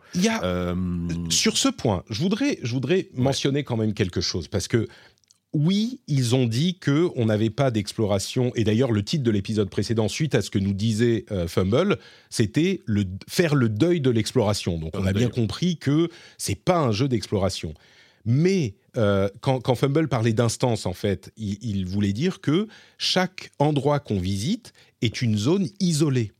Et je me rendais pas compte à quel point c'est le cas. C'est-à-dire que on est presque en train d'être dans un jeu où on passe d'une pièce à l'autre. Et à chaque passage de pièce, on a un temps de chargement qui est très rapide. Hein. C'est, 3 secondes sur ma série X, c'est 3 secondes. Mais ça casse quand même l'immersion. Et quand je dis à chaque changement de pièce, c'est quand tu es à côté d'une planète, bah, tu es dans la pièce de cette planète. Tu peux même pas t'approcher de la planète. La planète, c'est un décor. Tu peux pas te déplacer dans l'espace. Et je me suis dit, par exemple, à un moment, j'étais au-dessus d'une planète, en orbite, et il y avait, je voyais pas le soleil. Je me suis dit, ah bah le soleil est derrière, donc je vais voler dans une direction pendant suffisamment longtemps pour commencer à voir le soleil derrière dans cette direction. Mais en fait, non, t'as beau bouger, la planète, elle bouge pas, tu bouges pas par rapport à la planète, et le soleil, il était en train de se, entre guillemets, lever de l'autre côté, bah, j'avais beau aller à fond dans l'autre direction, le soleil continue à se lever. C'est du décor. Si tu veux aller sur une autre planète, faut ouvrir ta carte, aller sur euh, l'autre, euh, sélectionner, je vais sur cette autre planète, ça te fait l'animation, et tu arrives dans la pièce, entre guillemets, de l'autre planète. Donc, c'est même pas que quand tu arrives dans un, dans un système, tu as le Soleil et les autres planètes, tu peux voyager entre elles. Non, pour aller d'une planète à l'autre, tu dois sélectionner sur ta carte spatiale, sur ta carte, euh, stellaire, et dire je veux aller à cette planète. Et là, tu es dans la pièce, entre guillemets, de cette planète. C'est beaucoup plus que ce que j'imaginais au niveau de la, de la segmentation de l'univers. Donc l'exploration, c'est pas, c'est pas un jeu d'exploration, c'est que il y en a carrément pas du tout, quoi. Bah, c'est un jeu d'exploration plus terrestre, on va dire. Mhm. Mais du coup, le problème, c'est comme c'est un jeu très cloisonné, tu as moins cette impression d'immensité et basiquement d'open world que tu avais dans Skyrim ou dans les, dans les Fallout, tu vois. Puisque effectivement, tu passes ton temps à avoir des, euh, des écrans de chargement euh, entre, deux, entre deux planètes, à sauter d'un point à l'autre, d'un système à l'autre en appuyant sur un bouton, ce qui donne aussi cette impression que bah, tu, tu as moins l'impression de voyager au, confins de l'espace, puisque tu as, l'impression de voir un jour, tu ouvres la porte et tu es, dans le système d'à côté. Quoi. Donc, c'est vrai que ça, c'est ça, c'est quand même. Euh, c'est quand même embêtant. Moi, après, ça me dérange pas trop parce que c'est pas forcément ce que je recherchais dans le jeu et j'avais bien conscience que, enfin, je me doutais que ça allait être un peu comme ça. Donc, c'est pas, c'est pas forcément ce qui me dérange. Euh, juste avant que tu reviennes, euh, j'ai quand même des points, j'ai quand même des points positifs à jouer. Oui, c'est ce que je veux entendre malgré tout, je trouve que je, joue au jeu et euh, je, m'y plais bien. Je m'y plais. Enfin, il y, a des choses que j'aime beaucoup. Je trouve que pour la première fois depuis euh, depuis le début, ils ont enfin réussi à faire un jeu où les combats en temps en temps réel, type FPS, sont réussis, sont agréables. Euh, je trouve que ça, ça fonctionne bien. Alors c'est pas c'est pas du grand FPS, mais que, tu, que tu sois avec un fusil un fusil d'assaut, un fusil à pompe, etc. Ça, ça répond bien. C'est nerveux. pour peu que tu pour peu que tu débloques un peu les pouvoirs qui vont bien en termes pour les combats, notamment le jetpack et tout, ça donne des combats qui sont vraiment agréables. Ça, c'est cool. Et euh, le jeu est plutôt bien écrit. Et euh, je, trouve un peu, un mieux écrit que la moyenne des jeux Bethesda, qu'en général, je ne trouve pas forcément très hyper bien écrits. Et notamment dans, dans, plein de petits détails, notamment des, des, des, soumissions, des sous-quêtes que, à laquelle tu t'attends pas. Euh, voilà, basiquement, tu es, au détour d'une exploration, tu rentres dans un appartement, en crochetant l'appartement, tu vas découvrir un robot qui va t'attaquer, tu sais pas pourquoi, il y a un cadavre dans le dans l'appartement, et en fouillant un peu, tu vas comprendre toute l'histoire derrière, et ça, va durer un quart d'heure, mais ça va raconter une histoire qui est, qui, est, qui, est, assez originale, qui est bien faite, etc. Et, le, jeu est rempli de, de, petites choses comme ça, avec beaucoup, beaucoup de choses à faire, mais qui sont toujours plutôt, plutôt narratives et assez, assez écrites. Et ça, c'est cool, tu vois, je trouve ça bien. Et, euh, et, voilà, et il y a quand même, en tout cas, quand tu es, quand es, quand es sur Terre, tu as, as, à la fois des environnements que je trouve pas très beaux. Typiquement, euh, la première fois que tu arrives à, à, New Atlantic, là, euh, je, je, trouvais ça vraiment, vraiment laid, quoi. Enfin, New Atlantis, mm. pardon. Je trouvais, je trouvais la vie vraiment très moche. Et, et, par contre, après, tu vas aller sur la Lune, par exemple, et je trouve que le panorama est beaucoup plus beau, beaucoup plus impressionnant, etc. Donc, voilà, c'est vraiment un, plein, plein de sentiments mêlés. Après, la vérité, c'est qu'hier soir, tu vois, j'y jouais euh, et, j'avais envie de continuer. Et, euh, voilà, mmh. donc euh, as... Et, j'ai l'impression qu'on dit ça quasiment à chaque, fois qu'il y a un jeu Bethesda qui sort, tu vois. sauf que celui-là, bah, en fait, il y, avait tellement d'attentes, ça a nourri tellement de fantasmes que bah, il y a pas mal de gens aussi, je pense, qui tombent de haut parce qu'en disant oui, mais n'oubliez pas, c'est un jeu Bethesda, donc avec, avec ce, qui, ce qui va pas avec quoi j'aime pas vraiment cette excuse. Euh, oui, c'est enfin oui, si c'est factuel. voilà, c'est toujours comme ça. rien. J'excuse rien, tu vois, mais. Ce que, non, ce que je veux dire, c'est que j'ai l'impression que certains sont au même point sur certains points, quoi. C'est ça. Mais j'ai l'impression que certains ont dit oui, mais c'est pas grave parce que c'est un jeu Bethesda et qu'on a l'habitude chez Bethesda, tu vois. Et, et ça me frustre un petit peu. Euh, mais comment dire Moi, j'étais vraiment, je, je veux l'aimer. Je n'ai pas encore abandonné. Et, parfois, euh, il faut aller. J'ai l'impression qu'encore une fois, vraiment, ce jeu, il faut se forcer un peu pour réussir à en découvrir les points forts, parce qu'au début, ce qui te saute à la gueule, c'est les points faibles. Et je ne peux pas ne pas en je peux pas en parler sans dire, par exemple, alors déjà, les FPS à la manette, le, le, FPS, j'ai trouvé ça vraiment pas réussi du tout. Alors, j'ai l'habitude de Destiny, qui est le meilleur FPS manette du monde, mais quand même, euh, à la manette, j'y arrive pas du euh, tout, du tout. Ah bon? Ah, mais du tout du tout. Je suis, je, trouve les combats, euh, l'IA est pas est pas intéressante, mais surtout j'arrive pas à viser quoi. Alors c'est peut-être moi qui suis ah mauvais, mais j'arrive pas à viser avec la manette. C'est, tu sais, il y a une tu joues sur Xbox du coup? Ouais. Ça? Sur Xbox. ouais, d'accord, t'as pas le choix. Euh, donc bon, au-delà de l'intro au début, les trucs qui m'ont choqué, c'est par exemple le, le, la synchronisation labiale et les, les, les NPC sont à tous les points de vue, vraiment, ils agissent comme des robots, entre guillemets. C'est des NPC d'il y a 10 ans ou 15 ans qui sont genre Ah, je suis en mode conversation. La conversation se termine. J'avance vers l'autre endroit où je dois être et je me mets en place. Vous savez, ça fait un petit clic. Et puis là, hop, je suis en place là où je dois être. Naturel, ouais. La conversation labiale, enfin la, synchronisation labiale, c'est complètement scripté. Ils n'ont pas capturé ça. Ce qui, je comprends, c'est hyper dur, mais passer après euh, Baldur's Gate, toutes les petites, et il y en a, il y en a des, centaines d'heures, tout est scripté, tout est motion capturé, tout est performance capturée, ça fait mal, quoi. Ça fait vraiment mal. Mais, bon. Ouais. Bah, c'est vrai qu'en juste en termes de mise en scène des dialogues et de naturel, etc., euh, ça, ça, Baldur's Gate met une claque monstrueuse à, Starfield. Et, et, je parle même pas de qualité d'écriture, tu vois. Je pense que bah, Starfield, encore une fois, un jeu plutôt bien écrit. Mais c'est vrai qu'en termes d'interprétation et tout, euh, alors, pour le coup, j'ai pas joué en VF, moi, je, joue qu'en VO, donc j'ai pas testé. Ah, mais les acteurs sont bons. Hein. Euh, les acteurs sont bons, le truc est bien joué. Mais, mais les visages des NPC, c'est dur. Mais bon, à la limite, ça, ok. Moi, je me suis dit, ok, donc l'écriture, ça va être hyper intéressant. Et alors, c'est vraiment spoiler minime, minime. Euh, c'est, je considère pas que c'est vraiment des spoilers, mais si vous voulez rien entendre, avancez de 5 minutes. Mais tu sors de ta, tes 15 minutes d'intro et tu dis ok là donc je vais découvrir l'organisation dont il parle dans les trailers euh, et euh, avec cet euh, artefact bizarre. Et t'arrives et on te dit ok ah nous sommes l'organisation truc et tu as l'impression que c'est des gens qui sont là depuis des décennies et qui enquêtent sur ce truc qui est partout dans la galaxie. Il dit Oh, il y a deux ans, on a trouvé un truc bizarre. Et là, on en a un deuxième. Ah, bah c'est fou Si vous alliez en chercher un troisième, on a entendu parler d'un truc où il y en aurait un. Je me suis dit Bon, ok, bon, bah on va y aller alors. Et on y va. Et littéralement, la quête, la série de quêtes, tu t'en souviens, c'est la première JK, c'est tu vas à un endroit, tu, on te dit Ah, bah non, machin, il est là-bas tu vas à l'autre endroit, on te dit ah bah truc il est là-bas. Ok, euh, bah, je vais là-bas. Ah bah voilà, il est là dans un vaisseau avec des pirates. Il faut les tuer et tu le récupères. euh, tu lui dis bonjour. Mais je, pensais, tu vois, que ça serait au moins bien écrit cette partie. Mais pas du tout. Tout le monde te fait confiance en deux secondes. Et c'est pas genre ah tu es l'élu donc euh, on te fait confiance.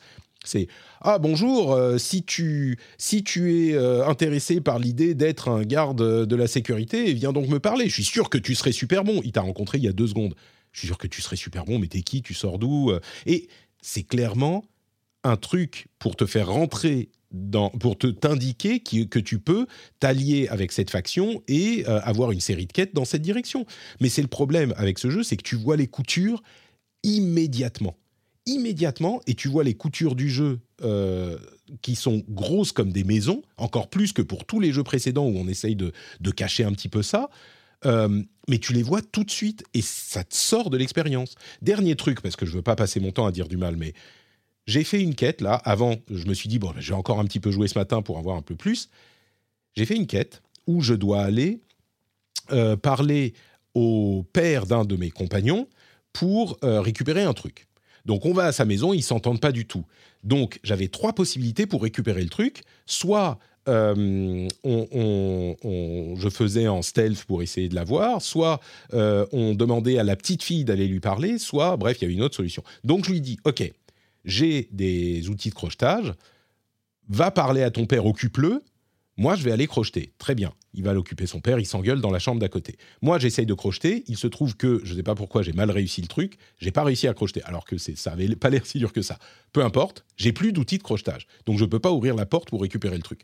Donc je dis, bon, ok, je vais aller du coup voir les mecs qui sont en train de s'engueuler, et je vais leur parler pour essayer un autre truc. Ah, cette personne est occupée, vous ne pouvez pas lui parler. Donc, euh, bon, très bien, euh, j'essaye de parler à l'un, à l'autre, on peut pas.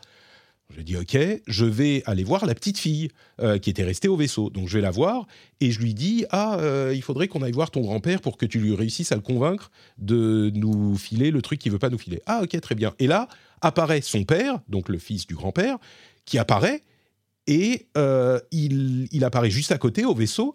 Et je me dis, ah merde, ah bon, bah, il a dû finir sa conversation avec l'autre, il est apparu, là, le, le jeu a fait un reset de la conversation, il est à côté de nous, très bien.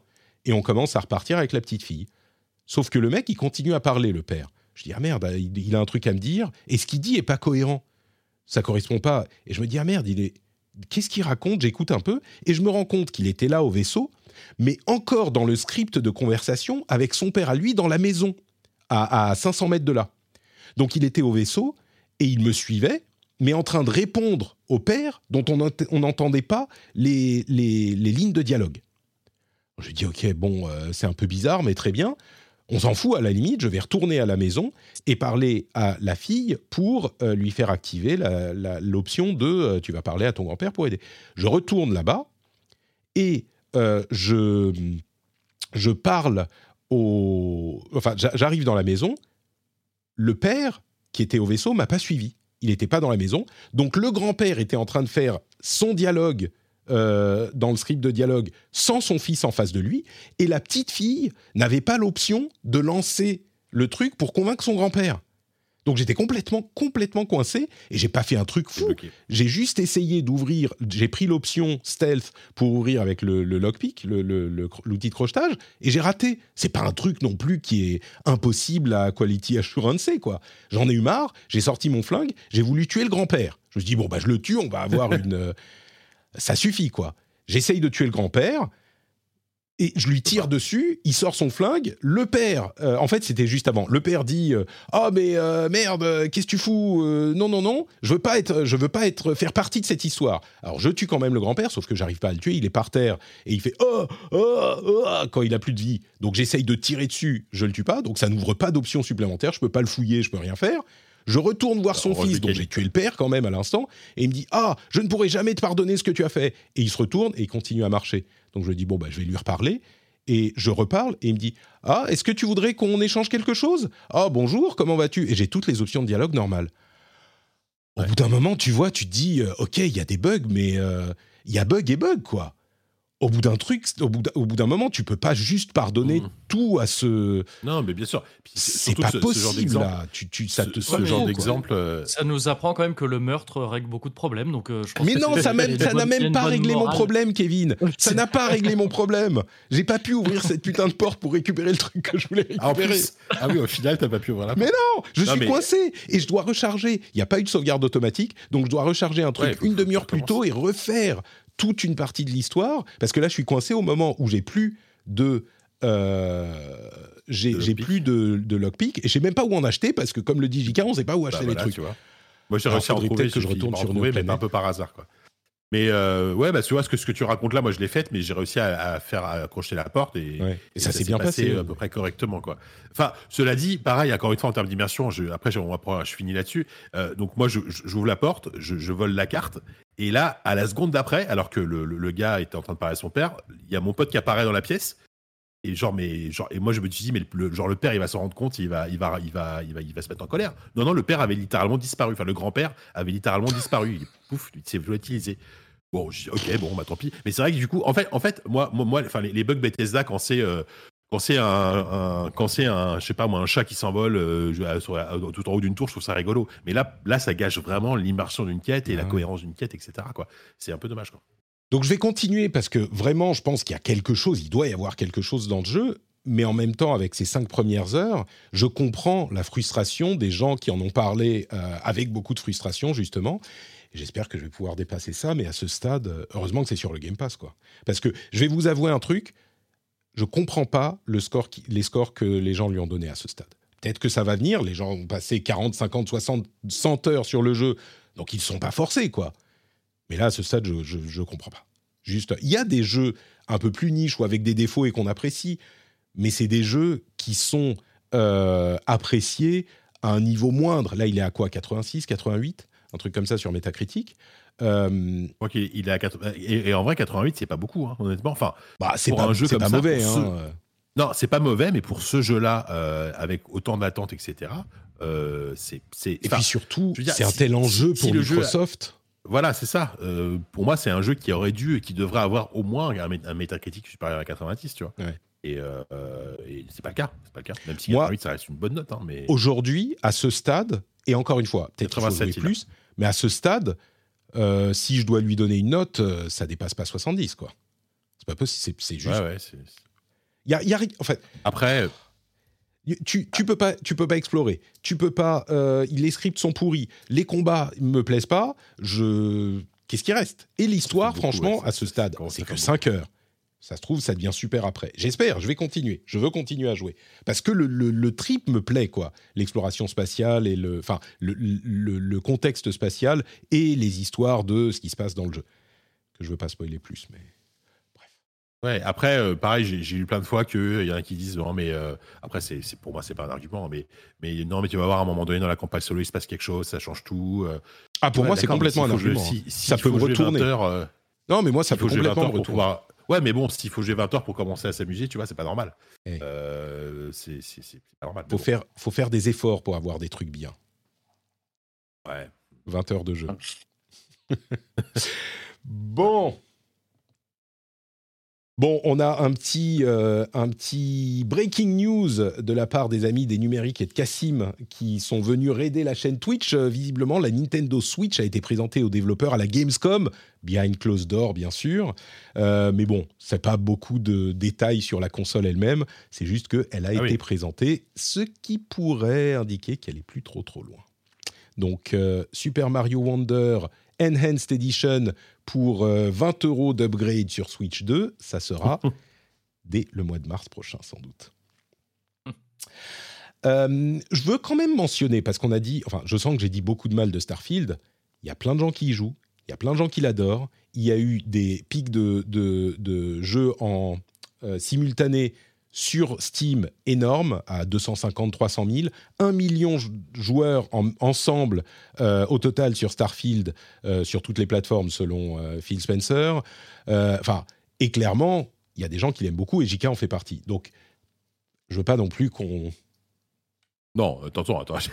J'ai pas Ah dit non. que j'aimais beaucoup le jeu. Je, je dis que j'avais un rapport conflictuel, mais mais il y, a il y a vraiment des trucs où je m'amuse bien quand même. D'accord. Enfin, tu vois, globalement, et, et ma- malgré tous les défauts que je cite et le fait que je, je rage parfois juste parce que je voudrais juste trouver une putain de boutique, euh, pardon, excusez-moi pour le, le, le- le gros mot, mais euh, je retrouvais la boutique il y a des moments où j'ai envie de continuer à jouer. Voilà, c'est Mm. c'est déjà ça. Ok.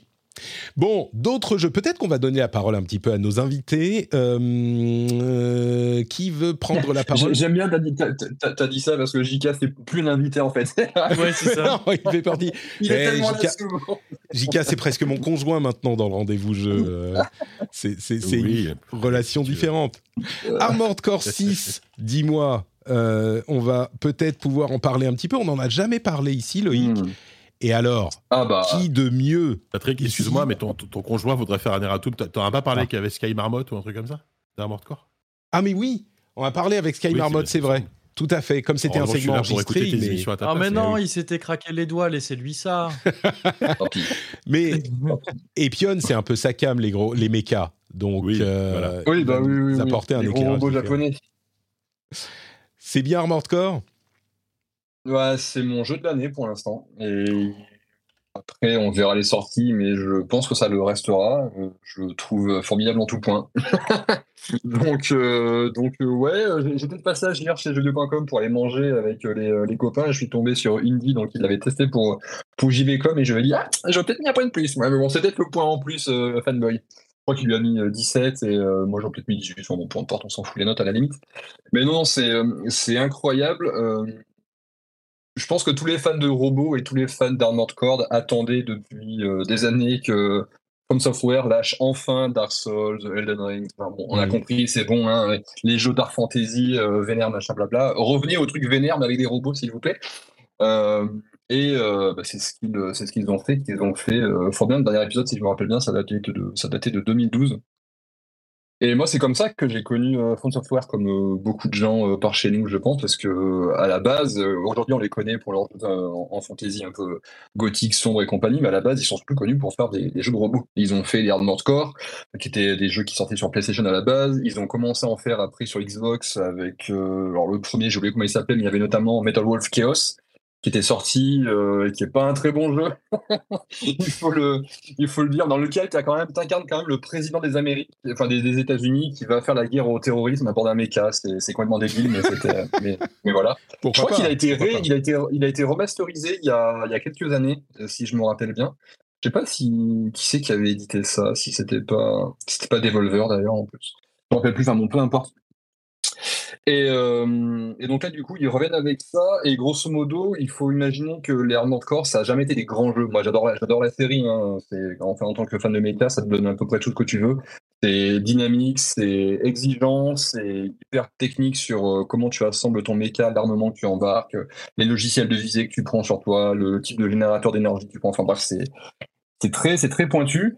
Euh, tu peux customiser à volonté les peintures, les machins, enfin c'est trop bien. Mais à côté de ça, en termes de gameplay, t'avais quand même toujours des trucs qui laissaient aller des problèmes de rythme aussi par moment avec des missions qui n'étaient pas ouf, des, euh, des niveaux qui n'étaient pas toujours très, euh, très réussis. Et ce qu'il y a, c'est qu'entre temps, ils ont bossé pendant quoi, pratiquement 15 ans là sur euh, les Dark Souls, euh, Bloodborne, ensuite Sekiro, ensuite Elden Ring. Enfin, donc autant vous dire qu'entre temps, ils ont quand même eu le temps de, de, s'améliorer. Et là, lorsque tu joues à, à Armored Core, je crois que c'est perceptible dès la première mission, quoi. Parce que tu retrouves tout ce qui faisait la force des jeux de base, mais avec ça, bah, tu as toute la science du, euh, du game design de acquise dans le studio entre temps, quoi. Donc t'as des. J'ai à part un niveau, parce que là je suis en train de le refaire à New Game Plus, à part un niveau qui pour le coup me semble pas réussi pour euh, différentes raisons, parce que tu dois affronter des ennemis qui sont euh, invisibles dans une pièce qui est un grand cube vide en fait. Donc euh, tu dois, tu dois attendre qu'ils tirent dessus pour les repérer et foncer vers eux pendant qu'il y en a d'autres qui te tirent dessus sans pouvoir te planquer, sans rien, avec bah, toujours ta gestion de ton énergie qui, euh, pose problème. Enfin, ce, ce, niveau-là en, particulier pas réussi. Mais tout le reste, c'est masterclass sur masterclass. Quoi. En termes de mise en scène, c'est incroyable. En termes de, de ce que ça demande de concentration, de réflexe, c'est toujours bien vu. C'est jamais trop, mais c'est euh, c'est- c'est- pile poil ce qu'il faut. Non, enfin, c'est euh, c'est incroyable. Enfin, c'est incroyable. Et en plus de ça, le jeu s'améliore lorsque tu le relances en New Game Plus et en New Game Plus Plus. Parce que, un petit peu à la manière de Nier Automata, euh, lorsque vous faisiez, euh, les, comment ils appelaient ça, phase B, phase C, phase D, Ouais. etc., là, euh, ben, tu as un peu la même chose là avec euh, New Game Plus et New Game Plus Plus, où tu as débloqué des nouvelles pièces, tu as des nouveaux embranchements scénaristiques avec de nouveaux choix à faire. Euh, Enfin, c'est euh, c'est vraiment- du coup là, je suis en train de le refaire. Effectivement, mon histoire est pas tout à fait la même. Et apparemment, là, tu peux avoir de grands, de, un gros impact sur la fin euh, du, du jeu. Donc là, voilà, je suis en train de voir ça. C'est c'est hyper intéressant que tu dises oh, parce que les, les jeux Armored Core, j'ai l'impression que c'était pas des, des grands jeux ou en tout cas euh, qui, qui n'ont jamais eu une une portée aussi importante que euh, l'a eu From par la suite, mais c'est très intéressant ce que tu dis que en fait c'est les Armored Core mais qui bénéficient du, du savoir-faire euh, des- de 15 ans de raffinement de, de game Mm. design chez, chez From. Donc c'est Ouais. vraiment un cran au-dessus quoi. Armored Core 6, c'est Ah, pas Armored Core deux, trois 5 crans 2 quoi. Ouais, non, c'est- c'est c'est 3-4 crans au-dessus des, des, des, Mm. des, des- meilleurs qui, pour beaucoup de fans, sont soit Armored Core 3, soit Armored Core 4. Enfin, Mm. C'est vraiment, c'est vraiment c'est une autre classe de jeu. Là, je pense que beaucoup de gens vont, tu vois, ils, vont, ils voient le, tous, les, tous les jeux qui ont sorti From Software, donc ils vont mettre très haut Elden Ring, ils vont mettre très haut Dark Souls, euh, voilà. Et ils vont mettre, malheureusement, Armored Core 6 en dessous, parce que voilà, c'est un jeu de méca que ça leur parle pas, que plein de gens, ils sont plus, en tout cas en Europe, ils sont plus intéressés par tout ce qui est fantasy par que par ce qui est science-fiction.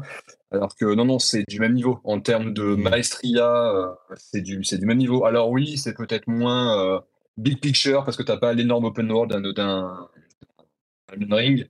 Euh, mais euh, ça fonctionne toujours avec les niveaux comme les, dans les, les précédents jeux. Si vous avez joué à Armored Core aussi, par- je sais pas, par exemple, une série, moi, je trouve qui ressemble un petit peu, c'est les Ace Combat.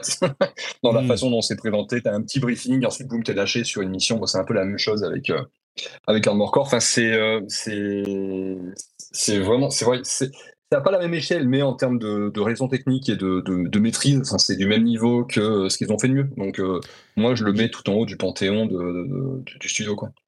J'ai une autre question, enfin une dernière question pour conclure. Euh, je l'ai entendu décrit, et je trouvais ça assez intéressant, comme plutôt que du skill check, comme dans les euh, Soulsborne, c'est plutôt du gear Mm. check. Donc il faut que tu aies le bon équipement. Alors oui, bien sûr, il y a du skill aussi, mais c'est vraiment le Ouais. qu'il faut que tu aies choisi le bon équipement. C'est une bonne description, ça euh, que, que ça C'est- ouais, très, très, très fait, tout à fait, ouais, c'est très juste. Le, le ski est quand même important, hein, parce que lorsque tu vois 2000, de, de 2500 missiles à tête chercheuse qui tombent dessus et qu'il va falloir tous les esquiver, ça demande un peu de skill quand même, mine de rien.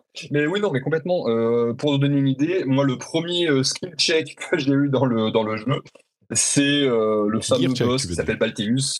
Euh, ouais, enfin, on, on va mettre les deux ensemble parce que après, créer, créer, mine de rien, créer le bon robot, c'est aussi un skill. Donc c'est pour ça que Mm. j'ai pas envie de séparer les termes.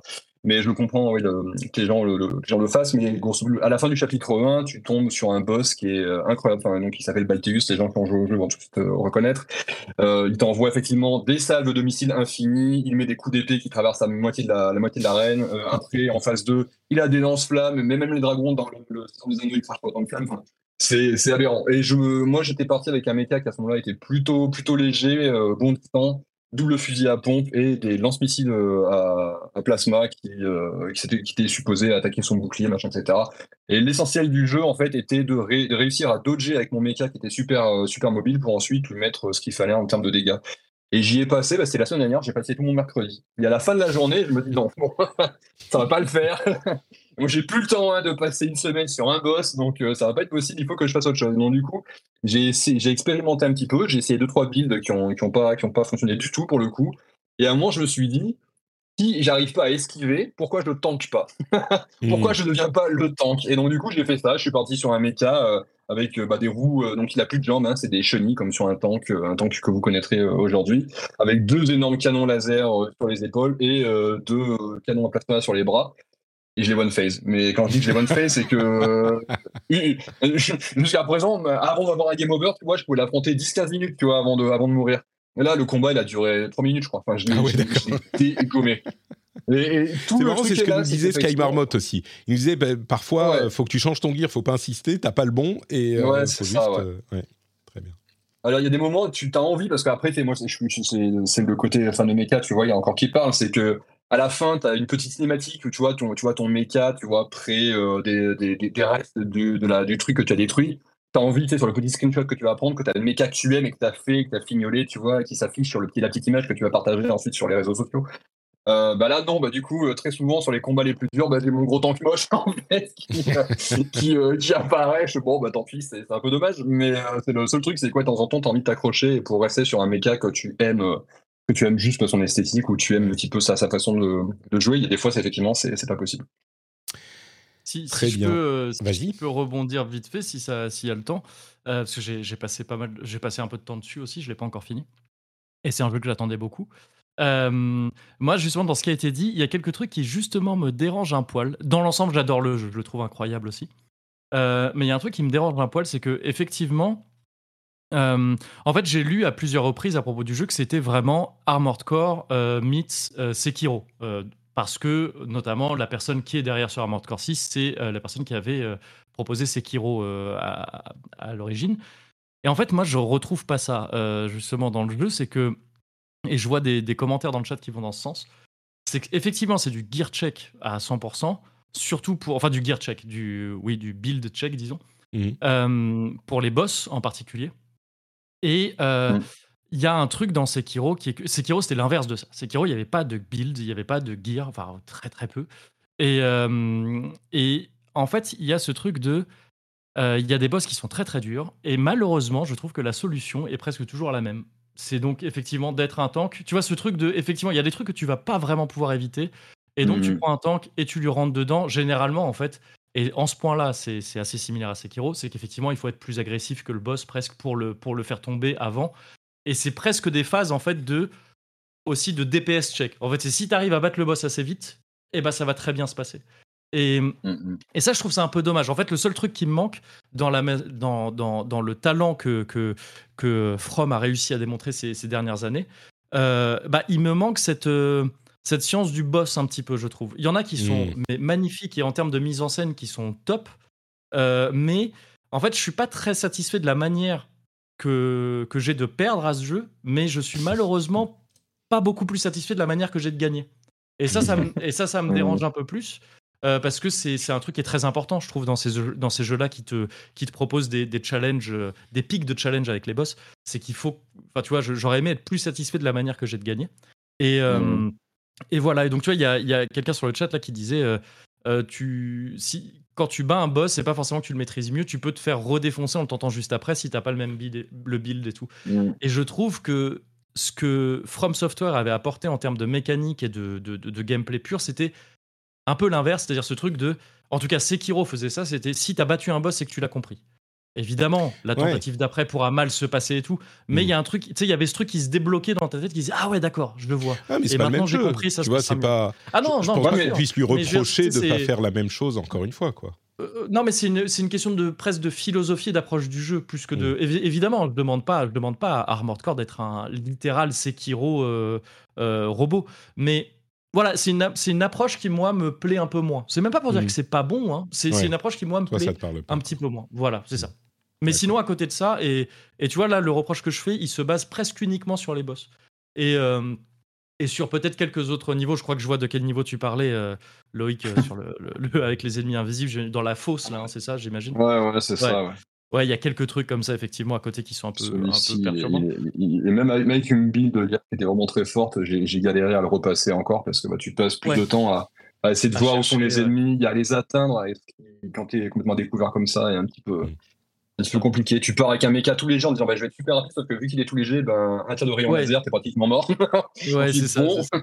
Et quand tu arrives avec un mec un peu plus lourd qui du coup peut tanker, bah t'es absolument pas assez rapide pour aller jusqu'à où ils Quoi. Enfin, c'est- Ouais. ouais. ça c'est assez, euh, Mm. assez excitant. Mais en fait, le, le, le skid, effectivement, je, je, je- j'entends parfaitement le, le- l'argument. Je pense que le skid est aussi, je demande en savoir ce qui marche le mieux. Alors, Oui. le, le tank, le tank, effectivement, pour résister aux dégâts que tu prends, c'est une solution. Mais après aussi, sur- aussi sur l'armement que tu vas, Ouais. que tu vas, que tu vas, que tu vas employer. Alors, il se trouve qu'on a très rapidement dégagé le méta du jeu. hein. Il y a les, il y a deux, enfin, il y a deux armes en particulier euh, qui sont, qui sont beaucoup trop fortes dans le jeu. En fait, ils ont introduit une mécanique avec le jeu qui est le, le stagger, là, je sais pas comment ils l'ont appelé en français, qui fait que Oui, lorsqu'un bah, c'est la ennemi de stun. dégâts, Il y a plein de jeux qui. ouais, voilà, oui, ouais, voilà, c'est ça, ouais.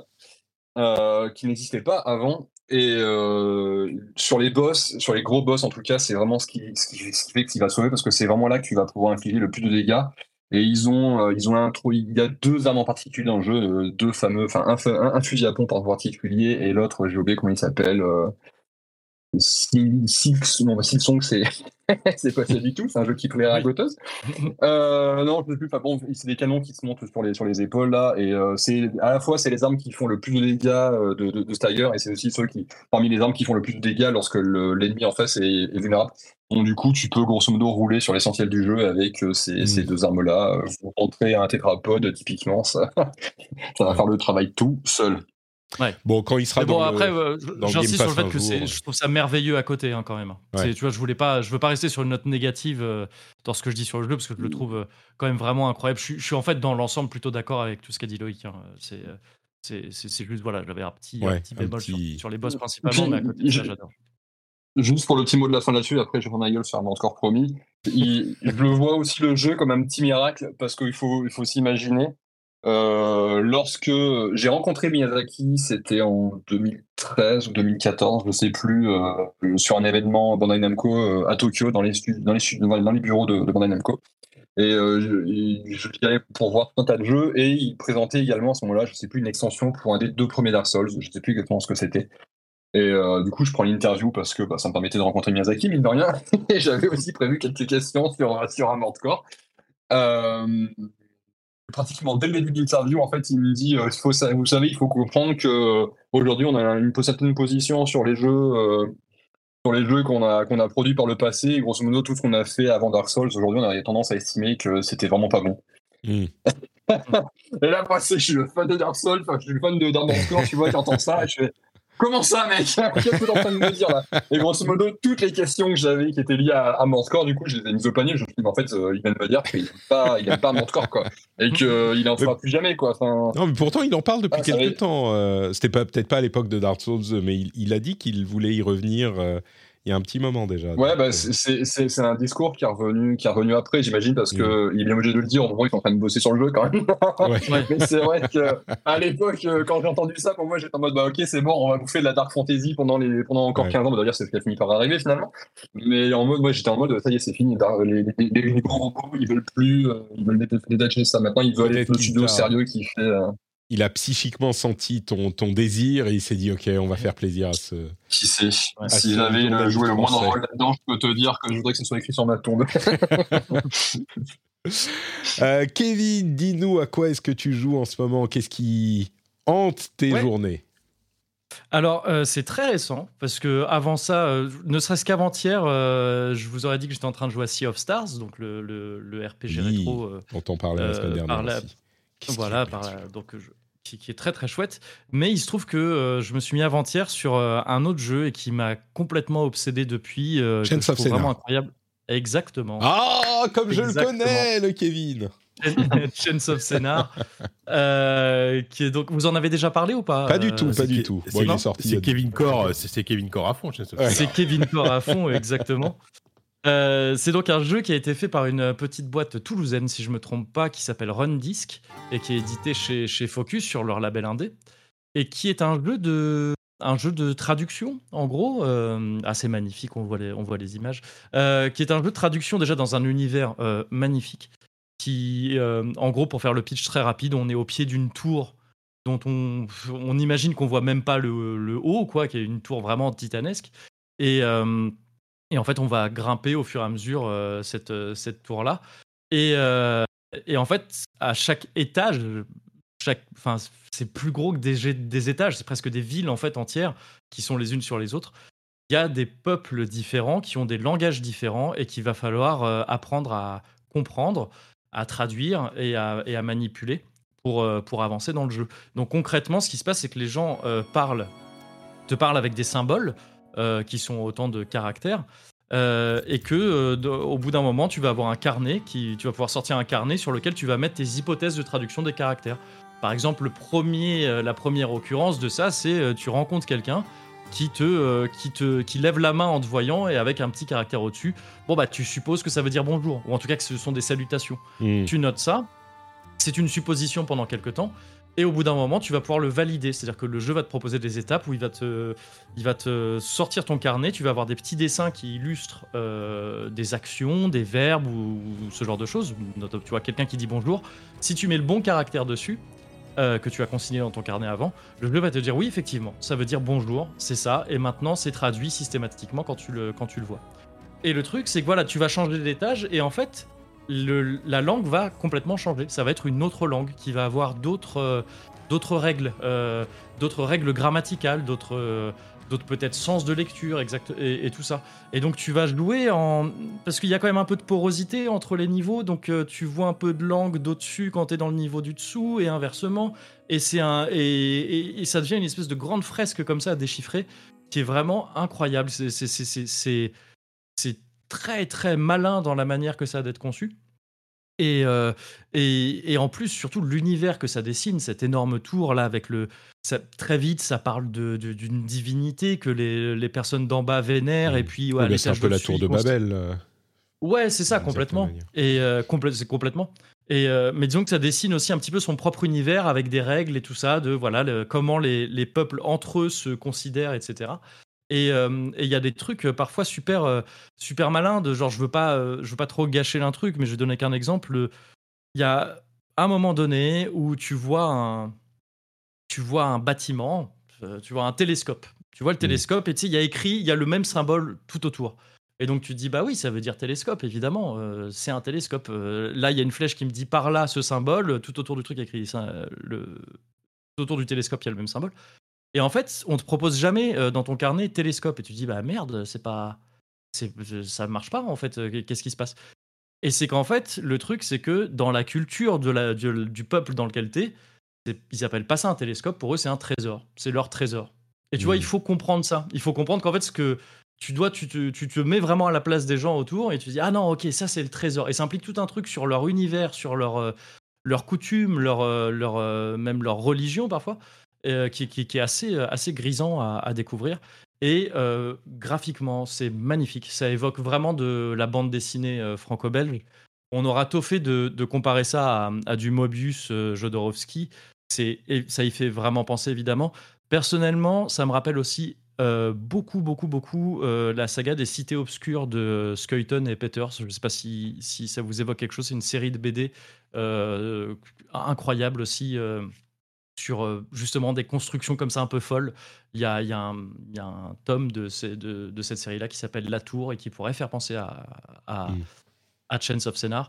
Et donc il y a une patte comme ça graphique qui est, qui, qui est, qui est superbe. C'est c'est vraiment un, un enchantement euh, permanent de découvrir euh, chaque nouveau secteur et, et de manipuler les langues comme ça dans ce jeu-là. C'est- C'est vraiment une grosse, grosse surprise pour moi parce que j'en ai pas trop entendu parler avant. Ouais, et ça se dessine comme un truc. assez euh. Ouais, en fait, c'est marrant, Il y, a eu, il y a eu des échos quand même, même, euh, je sais pas si vous avez vu, mais euh, Schreier, euh, Jason Schreier, qui, donc, Oui. qui a quand même qui a un certain, une certaine tribune, euh, a tweeté ça de nulle part en disant la semaine dernière, je savais pas ce que c'était, aujourd'hui, c'est peut-être un de mes jeux de l'année. Donc, il est possible que, tu vois, qu'il y, y a un peu de trucs autour de cette sortie et que le bouche à oreille fasse un, Bah, fasse, complètement. euh, ouais. un bon tab- ouais. Moi, je l'ai je l'ai vu passer effectivement par Schreier. Bah, Sky Marmot, dont on parlait tout à l'heure, a adoré également. Euh, Mhm. Il est dispo sur euh, partout PlayStation, PC, Ouais. euh, Switch, Xbox. Il y a une démo, il y a une démo dispo au moins sur Steam, peut-être Mm. ailleurs aussi, donc c'est- l'occasion de tester. Mm. Ouais, c'est vraiment pareil. hein. Moi, j'en avais jamais entendu parler jusqu'à il y a trois jours, où tout à coup, tout le monde en parle. Je pense que c'est le genre de jeu dont tout le monde va parler pendant une semaine, puis qu'on va oublier Ouais. parce qu'évidemment, il y a Ouais. plein de choses en ce moment. Mais c'est incroyable qu'ils réussissent à se faire une place euh, au milieu de toutes les autres sorties. Donc, euh, Ouais, c'est clair. effectivement. Super. Mais donc, voilà, ouais, c'est effectivement, on en entendra beaucoup parler ces derniers temps, mais euh, ouais, ouais, je pense que là, là pour le coup, le, ça, ça vaut. euh, Oui. le mérite un peu, tu vois, cet écho qu'il a là actuellement, c'est vraiment une proposition un peu surprise et, et- et, euh, très originale et très très cool. Ça vaut le coup d'au moins être testé, je, je pense. Voilà. Chance of Scénar. Et on mettra le lien, euh, enfin le, le- le nom dans les notes de l'émission aussi, bien sûr, comme toujours. Si, oui, si vous savez pas de quel jeu on parle, on essaye de rappeler à la fin à chaque fois, mais de toute façon, les, les noms des jeux dont on parle euh, comme ça, auxquels on joue, bah, ils sont dans, le, dans les notes de l'émission.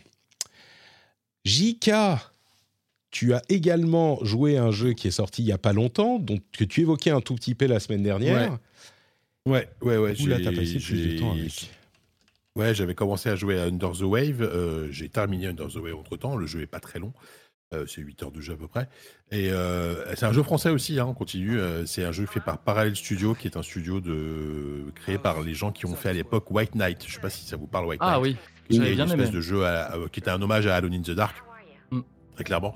Là, on est sur un style à la fois visuel et même en termes de gameplay vraiment différent. en fait, Under the Wave, c'est un, c'est un open world, mais très très focus sur la narration. C'est ça qui est intéressant, mais moi j'aime bien ce genre de jeu. Ces, derniers temps, il y, a eu, il y avait eu Season au début de l'année qui était ça aussi. Qui était un petit open world à visiter avec, avec beaucoup d'histoires. Voilà, c'est un peu pareil. Euh, sauf que ça se passe intégralement sous l'eau. Et euh, on incarne un, homme qui s'appelle Stan, qui est engagé par une compagnie pétrolière pour en gros s'occuper de la maintenance d'une station sous-marine qui exploite. Euh, bah, qui exploite des gisements de pétrole. et en fait, il y a vraiment deux, deux histoires en parallèle qui se suivent. Il y a la grande histoire qui est, euh, il se passe des choses euh, un peu un peu inquiétantes dans cette station euh, dans, dans, cette, dans cet environnement. Donc, on doit euh, naviguer pour aller d'une base à l'autre, etc. Euh, découvrir des, des, choses cachées, des choses, voilà, des, des, un truc un peu complot, etc. Mais c'est une, une, très bonne histoire, assez, assez classique, mais qui, se suit avec plaisir, avec un, fort aspect écologique. C'est-à-dire que ça parle aussi, mmh. mine de rien, ça, ça, ça, aborde les thèmes de la marée noire, de, de l'exploitation des océans, etc. c'est plutôt, plutôt, plutôt cool. Et en plus, en parallèle, tu as l'histoire personnelle de Stan, parce que tu comprends que s'il est là, s'il a décidé de s'isoler pendant euh, pendant, plusieurs semaines, euh, c'est pour une bonne raison. Euh, tu comprends rapidement qu'avec sa femme, parce qu'en fait, il, peut appeler sa femme régulièrement via un ordinateur, euh, ça va pas très bien, il, voilà, il y a, quelque chose qui se passe quoi. Donc et, on va découvrir un peu au fur et à mesure ce qui est son histoire personnelle. Donc c'est vraiment deux histoires qui se chevauchent. c'est un jeu qui, est assez émouvant, qui moi m'a pas mal ému régulièrement. à jouer, c'est assez intéressant. Donc comme je disais, c'est un, un, open world mais qui est vraiment pas euh, un, un c'est pas par exemple c'est pas Subnautica voilà. C'est vrai que, quand on voit le truc on peut se dire c'est un Subnautica. Ça ressemble un trop parce que c'est pas parce que c'est sous l'eau c'est pas orienté voilà. Mais c'est beaucoup moins orienté survie et crafting c'est beaucoup plus focus sur la narration. Tu peux fabriquer des objets tu peux récupérer des, des, des, ressources pour fabriquer euh, je sais pas moi des bâtons d'oxygène des choses comme ça. Euh, mais l'intérêt n'est pas là. L'intérêt c'est euh, c'est effectivement de suivre l'histoire et euh, de d'explorer un petit peu. Sachant que en 8 heures tu vas faire l'histoire principale on va dire mais tu peux aussi un petit peu explorer à droite à gauche pour avec des objectifs secondaires qui sont, sont pas forcément très intéressants à faire. Le, le, le monde, il est, assez, assez, assez beau. Franchement, le jeu a, la gueule, a un style graphique assez intéressant. Euh, et, euh, euh, et, voilà, il y a, y a, quelques petits bugs qui m'ont un peu embêté. Alors, le, jeu a été patché après que je l'ai fini, donc j'en profiterai pas. Mais mais il y, a eu quelques bugs qui m'ont un peu gêné notamment quasiment des bugs qui, ont fait bloquer complètement dans le jeu. Du, merci, j'ai réussi à m'en sortir.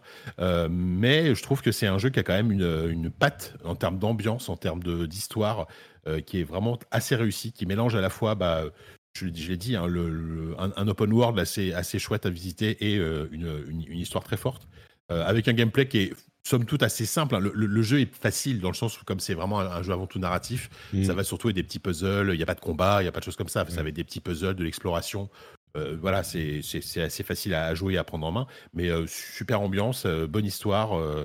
globalement, c'est un jeu que j'ai vraiment, vraiment apprécié. Ouais, j'ai l'impression que le gameplay, c'est un véhicule pour faire passer la narration, quoi, pour rythmer un peu le truc, mais est-ce que moi ça m'évoque quand on en parle et quand on voit le truc, ça m'évoque un petit peu tous ces walking simulators à la Firewatch, What Remains of Edith Finch, limite Gone Home. C'est un petit peu cette ambiance. La narration t'emmène dans des ouais. des bah, chemins. pour le euh, coup, euh, le, le, le, premier as cité est, euh, est, assez pertinent. Firewatch, mm. c'est vraiment. Il y a un feeling à la Firewatch parce qu'en fait, comme Firewatch, en fait, c'est un petit open world, mais qui est drivé par, par la narration et aussi tu as tout un système de. Enfin, tu as, beaucoup d'interactions, mais uniquement avec des gens que tu ne vois pas. Parce qu'en en, plus de, de, de, de sa compagne, il y, a, y a son supérieur, en fait, qui, qui s'appelle sais plus comment il s'appelle, Tim, voilà, euh, qui est resté sur, qui est resté sur, sur, une, sur une, plateforme pétrolière à, la surface et avec qui il va régulièrement euh, interagir, à qui il va se confier, avec qui il va discuter. Sauf que contrairement à Firewatch, et à la limite, ça aurait été un peu la limite du jeu, t'as pas de choix de réponse, tu peux pas orienter ta conversation mmh. en fonction de ce que te dis. Là, c'est vraiment de la cinématique classique, quoi. Mais par contre, il y a, y a, vraiment ce côté-là, c'est-à-dire que t'es tout seul pendant tout le jeu, tu étais littéralement la seule personne humaine que tu vois dans le jeu et euh, mais régulièrement tu vas tu vas interagir avec d'autres gens avec la voix et ça crée un truc euh, ça crée un truc à la Firewatch. Vraiment c'est vrai que si on veut jouer au jeu des comparaisons c'est à mi chemin entre une Firewatch et Subnautica euh, tu vois c'est c'est pile entre les deux quoi. Et voilà, c'est un, un chouette jeu. Il est dispo sur quelle plateforme? Euh, PC, euh, PC console, il est pas dans le Game Pass. Je, bah, Oh, mais comment dire qu'un jeu n'est pas dans le Game Pass, ah, il est pas dans le Game Pass. quelle honte euh, non, non, c'est. En fait, un- je trouve que c'est un chouette jeu à faire entre, en, en parallèle d'un gros jeu, tu vois, quand tu Mm. joues à Baldur's Gate ou à Starfield, que ça fait 70 heures que t'es dessus, t'as envie de respirer un peu, un jeu qui se fait en 8 heures, tu vois, t'es, t'es content. Sur toutes les plateformes, du coup. Pas la Switch, pardon. PlayStation, Xbox Non, et je- PC. Euh, super, donc ça s'appelle Under the Waves. Pour ma part, j'ai joué à... Il y a deux autres jeux que je veux évoquer euh, rapidement, parce que vous les connaissez euh, certainement. Il y a d'une part euh, Pikmin. Figurez-vous que j'ai joué un petit peu à Pikmin, à la démo de Pikmin. En fait, je cherche souvent, toujours, des jeux auxquels je peux jouer avec mon fils qui est un petit peu peureux, comme je vous en parle souvent. Les, méchants, les petits monstres, ça lui plaît pas trop. Et donc, je me suis dit, on va tester Pikmin. Là, c'est quand même relativement gentil. Il n'y a pas énormément de méchants, en tout cas au début. Et donc, il y a la démo en plus qui est dispo gratuitement. Euh, et franchement, alors, le jeu, mon fils, ça lui a plu. Il reste surtout dans la zone où il y a absolument pas de méchants, genre le hub central où on peut faire, euh, on peut bouger un peu, lancer ses Pikmin et, et- et c'est tout. Mais moi, j'avais jamais joué à Pikmin, donc c'était un petit peu aussi l'occasion de, de le découvrir. Et bon sang, c'est incroyable ce jeu. Enfin, incroyable. c'est, c'est intéressant, mais surtout, je trouve que euh, c'est encore une démonstration de la maîtrise de gameplay de, Nintendo, bien sûr, mais aussi de la manière dont ils réussissent à prendre un genre de jeu existant et le rendre compréhensible, euh, abordable pour les joueurs les moins spécialisés. Parce que Pikmin, c'est clairement un jeu de... euh, c'est un STR en fait, un STR. C'est vraiment un, jeu de stratégie en temps réel. Sauf que là, les mécanismes de gameplay qu'ils implémentent euh, pour rendre ça euh, euh, possible à faire pour tout le monde, c'est tellement intelligent, tellement malin, avec un personnage qui va contrôler les unités. Mais, mais on retrouve, quand on connaît les STR, les StarCraft, et enfin tous les STR, on retrouve ces mécaniques. Genre, tu as, euh, là, pour construire un truc, ça va prendre du temps. Si tu mets plus de travailleurs, ça va aller plus vite. Il y a des travailleurs qui peuvent évoluer. Tu peux envoyer euh, des travailleurs sur des trucs pour en récupérer plus, pour construire tes, euh, tes baraques, enfin, tes baraques, tes- oui, tes baraques, etc. Tout est là, mais de manière tellement plus facile.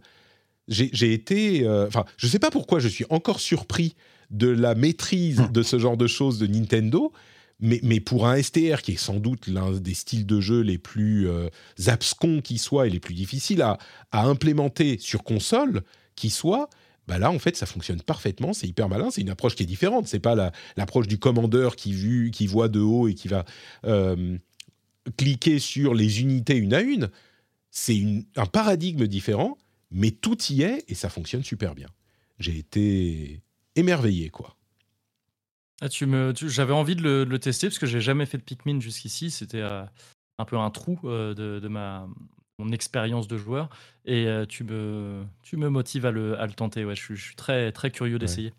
Bah franchement, y bah alors la démo, encore une fois, je, je perçois ce que ça donne après. J'ai pas, j'ai pas beaucoup évolué dans la, dans la démo, et puis c'est c'est une petite partie du jeu, mais ne serait-ce que pour la culture générale, genre de voir, même pas juste le jeu Pikmin, mais comment Nintendo euh, approche, euh, quelle est l'approche de Nintendo du STR, c'est intéressant. Rien que pour ça, tu vois, euh, niveau développement et Ouais. philosophie. Ouais, ouais. Et sinon, j'ai également euh, passé du temps sur Overwatch 2.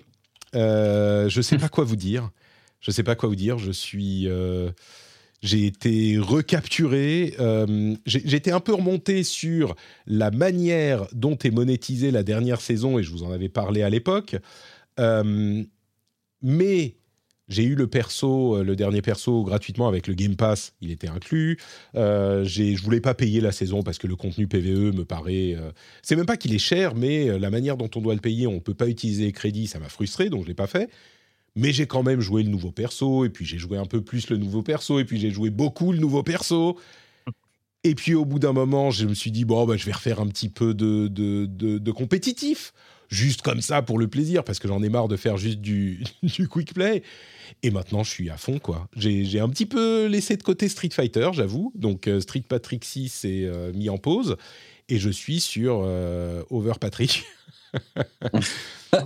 et et j'y prends l'arc un narratif incroyable. Mais, mais c'est incroyable, c'est fou. Et vous savez que Overwatch, c'est mon, mon jeu, peut-être le jeu sur lequel j'ai passé le plus de temps de ma vie, possiblement. Mais là, je, re- Ouais. je suis de retour dessus, mais, mais à fond. Et j'y prends vraiment beaucoup de plaisir. Euh, parce que le jeu est incroyable. Il est toujours incroyable. Il n'est pas différent de l'époque, hein, mais il est toujours, c'est toujours un jeu qui est complètement fou. Une qualité, un design, euh, d'une fluidité, d'un, d'un agrément de chaque moment qui est dingue. Mais surtout, le nouveau perso, qui est un perso euh, de support, qui s'appelle Iari. C'est un perso de support qui peut poser une tourelle de soins et qui peut ensuite soit soigner elle-même, elle a des bursts de heal énormes, soit elle peut aussi euh, se passer à l'attaque avec un fusil en hit scan. C'est-à-dire que euh, c'est vraiment une question de précision et quand on touche, alors elle est limitée dans la fréquence à laquelle elle peut tirer, donc c'est pas non plus, elle va pas faire autant de dégâts qu'un DPS évidemment, mais par contre si on est précis, qu'on vise bien et qu'on stratégise bien, on peut avoir une vraie influence sur euh, le, combat en faisant des dégâts, ce qui est euh, ce qui, est- qui a jamais été possible pour les persos. de- Enfin, oui, il y avait d'autres persos qui faisaient un peu des dégâts aussi. C'est pas vrai ce que je dis, mais là c'est du hit scan, donc c'est très euh, précis et c'est différent de Baptiste et d'autres parce qu'en plus, elle a son ultimate qui est une ultimate 100% offensive. Donc, tu charges ton ultimate aussi, autant, aussi vite que possible, et une fois qu'elle est chargée, tu y vas à fond et tu go ham. euh, et si tu coordonnes bien en plus, tu peux vraiment faire provoquer un euh, team kill, un wipe de l'équipe d'en face, si tu te coordonnes bien avec tes, tes coéquipiers. Et c'est hyper satisfaisant pour un vrai support de pouvoir en plus faire du DPS. Et je suis, Mm. je prends un pied, mais un pied pas croyable parce que moi je suis vraiment support. Je veux pas vraiment jouer DPS, ma spécialité c'est support. Et là, tu as le meilleur des deux mondes quoi. Elle est formidable, elle est fantastique. Ce perso est, est- est- est vraiment mon, enfin c'est mon main quoi. Il est sorti là et j'ai joué des, des dizaines d'heures dessus dans- en, en un mois. Je l'adore. Et ça veut pas dire que je suis bon. J'ai été placé genre euh, sur mes, mes placements de euh, de compétitif. J'en ai, gagné 5, j'en ai perdu 13. Donc, euh, vous voyez, je suis pas. Bon, ça faisait longtemps que je n'avais pas joué. Et, et du coup, j'ai été en Silver 4, je crois. J'ai gagné, j'ai fait un sans faute sur la session suivante, donc je suis remonté un petit peu. Je suis sûr que je pourrais remonter en, en Gold, peut-être même un petit peu plus si je m'y mets vraiment, on verra. Mais le plaisir de ce jeu, c'est. C'est inaliénable, quoi. C'est fou. Je sens que vous n'êtes pas des gros fans de- d'Overwatch, mais, mais moi, ça. Pas plus J'ai essayé mais- pourtant. hein. Ouais. J'ai essayé. J'étais très fan du design, enfin du design, au sens visuel du terme, de Farah sur le premier jeu. Ah bah oui, un méca. encore personnage en Queen, armure. euh, Euh, elle avait un style incroyable, donc du coup, ça m'a ça m'a plu parce qu'elle avait un, un gameplay qui me faisait un peu penser à mes, mes, mes meilleures heures sur, euh, sur Tride, à passer mon temps à Mm. sauter et à envoyer, des coups de, de lance-roquettes. Mais euh, ouais, j'ai dû jouer une trentaine d'heures max et j'ai arrêté. Je... Seulement une je- trentaine d'heures. Tu as abandonné tout de suite. et. Ouais.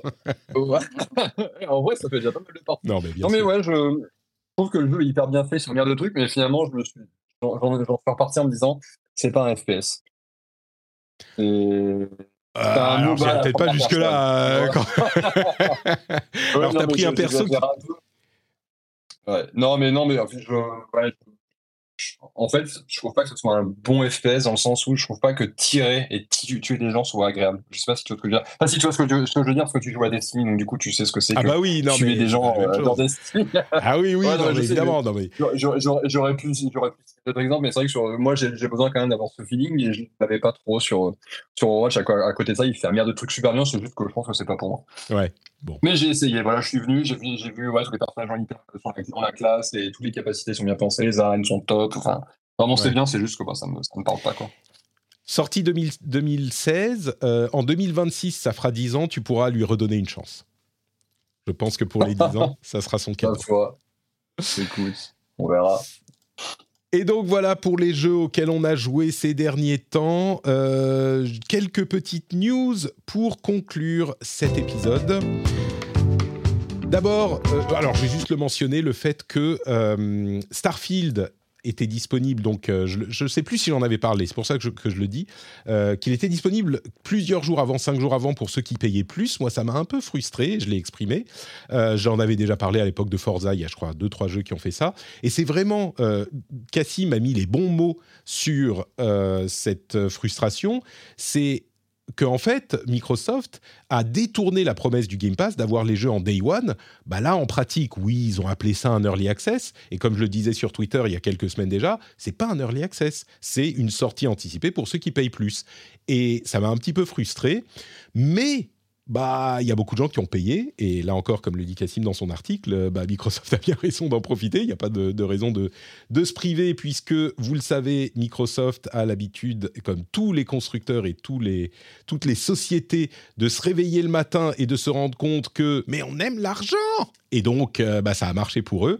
Mais il n'empêche que moi, ça me, ça me frustre un petit peu. Donc, je voulais le mentionner, et, et, et visiblement, Cassim s'en est pris plein la tête pour, cette, pour cet article parce qu'il y a des gens qui sont très très très attachés à, au bien-être de la marque Xbox visiblement et qui sont prêts à aller en découdre avec ceux qui, selon eux, disent du mal de Xbox, même quand on dit juste des choses qui sont factuelles. J'en ai eu un petit écho également quand j'en ai parlé sur Twitter. Diablo 4 J'ai aura j'ai pas osé rentrer. Non. Je- Oui, dis-moi. J'allais dire, j'ai pas osé rentrer dans la mêlée, mais j'étais pas tout à fait d'accord avec que ce soit Cassim ou du coup euh, toi. Oui. mais bon, c'est Alors, c'est pas la place pour en débattre. oui, on pourra, on pourra peut-être en parler un jour, mais bon, tu t'es- t'estimes que c'est vraiment un early access, quoi. En fait, je crois que on a tendance en France, peut-être parce que c'est une langue étrangère, à trop mettre dans des, des étiquettes à ce que veut dire, à ce que veulent dire certains thèmes et comment on- certains termes, pardon, et comment on doit les utiliser. Early access, ça veut juste dire y accéder plus tôt. Hein. Je dirais qu'aujourd'hui, quand on parle d'early access, on met ça un petit peu au même niveau que des bêtas, des machins, etc. Jouer un jeu qui est pas fini, machin, ça veut juste, dans l'absolu, ça veut juste dire y jouer, euh, y Oui. jouer, euh, y Alors- jouer plus, plus, plus, plus tôt, plus rapidement. Sur Bon, ce point, on sera d'accord.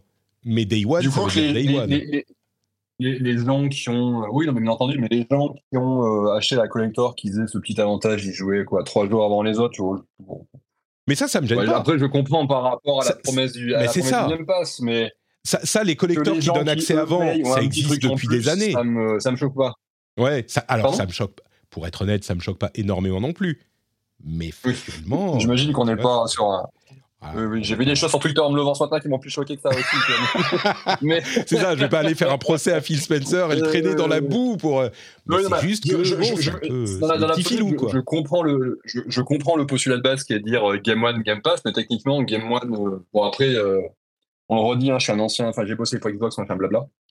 Bon, mais je, je l'aurais dit même si j'avais été juste simple, simple journaliste comme avant. Mais Tu étais, euh, tu étais déjà gens, à l'époque. les gens- les, les gens, je veux dire, les gens, la date de sortie, c'était le 6, si je dis pas de bêtises. le 6, ouais. Et l'Early Access, c'était le Ouais. premier.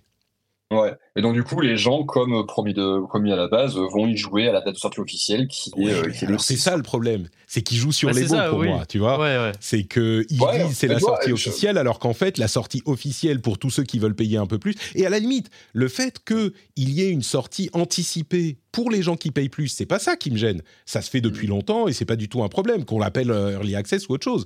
Là où ça me gêne un petit peu plus, c'est que ils te euh, promettent le Game Pass. L'un des arguments, sans doute l'argument principal, c'est tous nos jeux. Vous y jouez day one.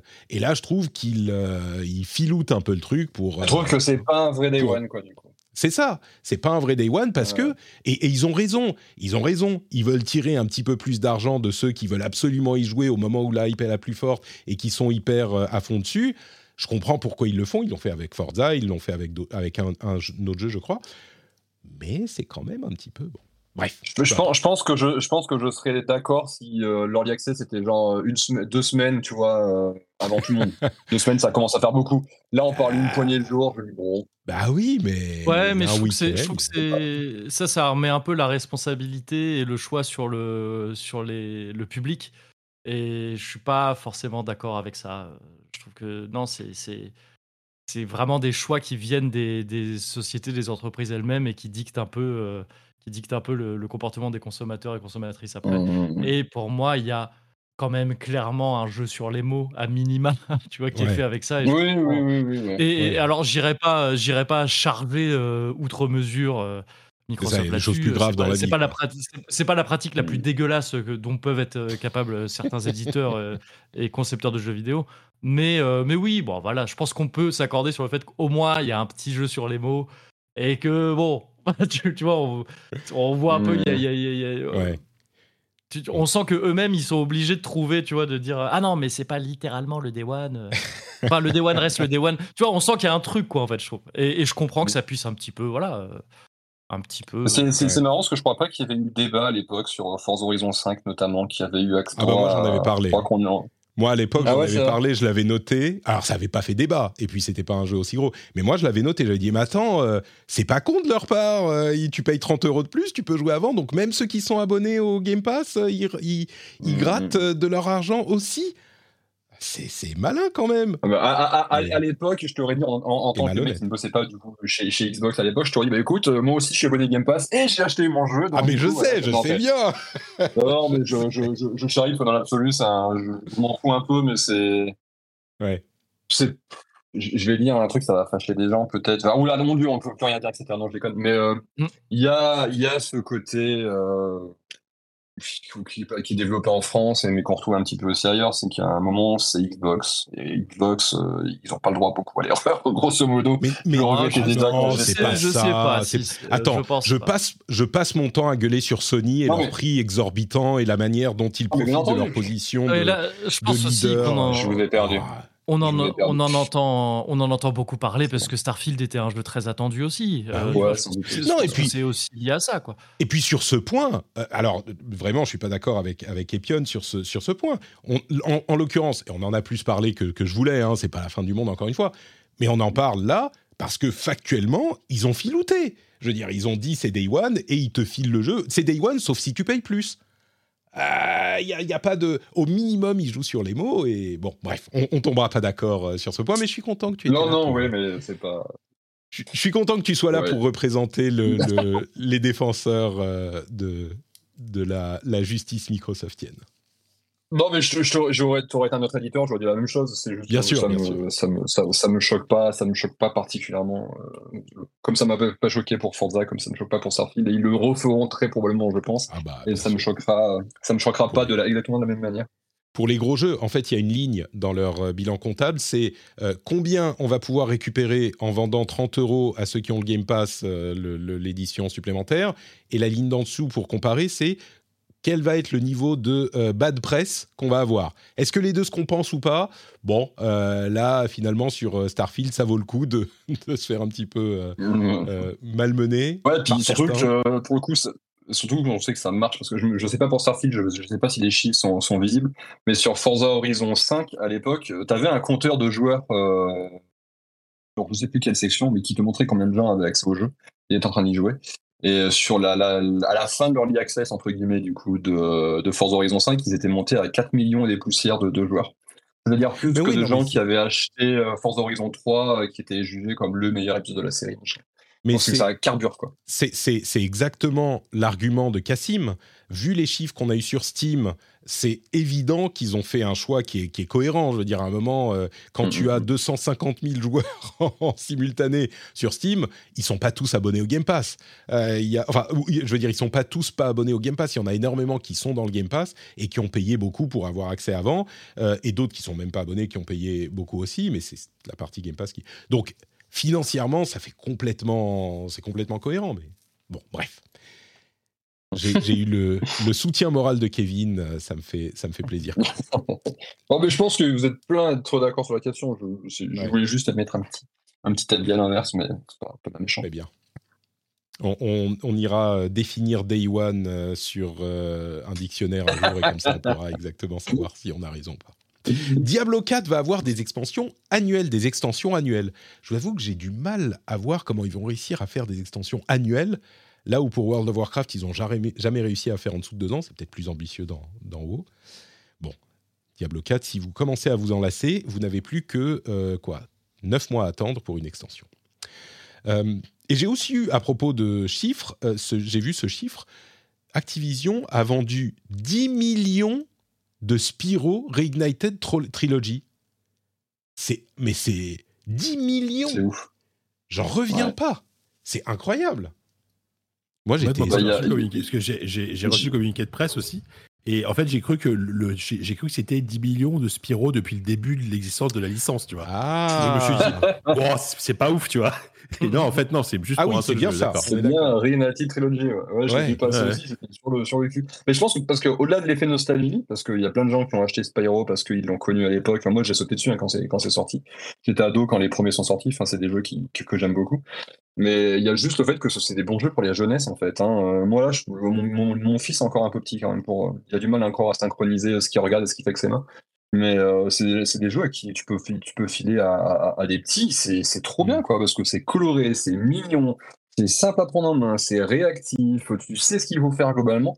Enfin, c'est pour les, pour les gosses, enfin, c'est des jeux parfaits, quoi. Autant, tu vois, je, je dirais un Mario 64 ou les autres Mario en 3D, t'as quand même une complexité dans les mouvements, dans les trucs que t'as à faire, Mm. etc. Spyro, c'est hyper basique, et tout ce que ça fait, ça fait, ça le fait hyper bien. Pour les gosses, c'est des jeux idéaux. Donc, faudrait voir s'ils ont pas vendu des packs, parce que du coup, des fois, les jeux, euh, ils les, ils les comptent, c'était les ventes de jeux, ils les comptent dans les, avec les, avec les packs, ils peuvent filouter aussi comme ça, nos, nos amis Mm. constructeurs et éditeurs. Donc, ça se trouve, il y a eu un pack à un moment PlayStation 4, euh, il y avait euh, Spyro qui était offert en bundle avec, donc C'est possible, ouais. peut-être que tu vois, ça a un peu biaisé les trucs, je sais pas, mais euh, 10 millions, enfin, c'est c'est ma boule. Je trouve ça trop bien parce que ça, ça, ça peut encourager, tu vois, à faire revenir d'autres gloires du passé comme ça de, de- de la fin des années 90. Là, je sais qu'il y, a des- il y a des gens qui attendent très, très fort. Comment ça s'appelait euh, le crocodile, la croque? Ouais, ouais, Non, pas, comme ça. grand croc, euh, Ouais, je sais s'il fera- s'il fera 10 millions, Croc, mais. On va avoir Oh, Gex ou Gex. 10 millions. Gex, Ah. Gex euh, et Rascal. C'est encore une chose. Mais tous ces jeux à mascotte entre émissions, euh, voilà, de, de Ouais. 90, là, c'est- il y en a, il y en a plein. Comment ce jeu ça avec qui un chat? Le- Ce jeu avec un chat sur Xbox où tu pouvais remonter le temps là, non? Ah, Ah, euh, ça c'était. euh, Ah, je sais plus me- comment ça s'appelait. Ah. Ah, c'est pas Jinx, Blinks, Blinks. Blinks. Ah, c'est Blitz de, de, de, de, de- de Time Encounter, je sais plus quoi. Pour la petite histoire, à l'époque, il y a des gens de chez Microsoft qui mettaient la grosse pression à Bungie en leur disant que euh, le, le, le- le jeu, la Blink, se vendrait mieux que Halo, qu'ils ont intérêt à se bouger le cul pour sortir quelque chose de convenable, etc.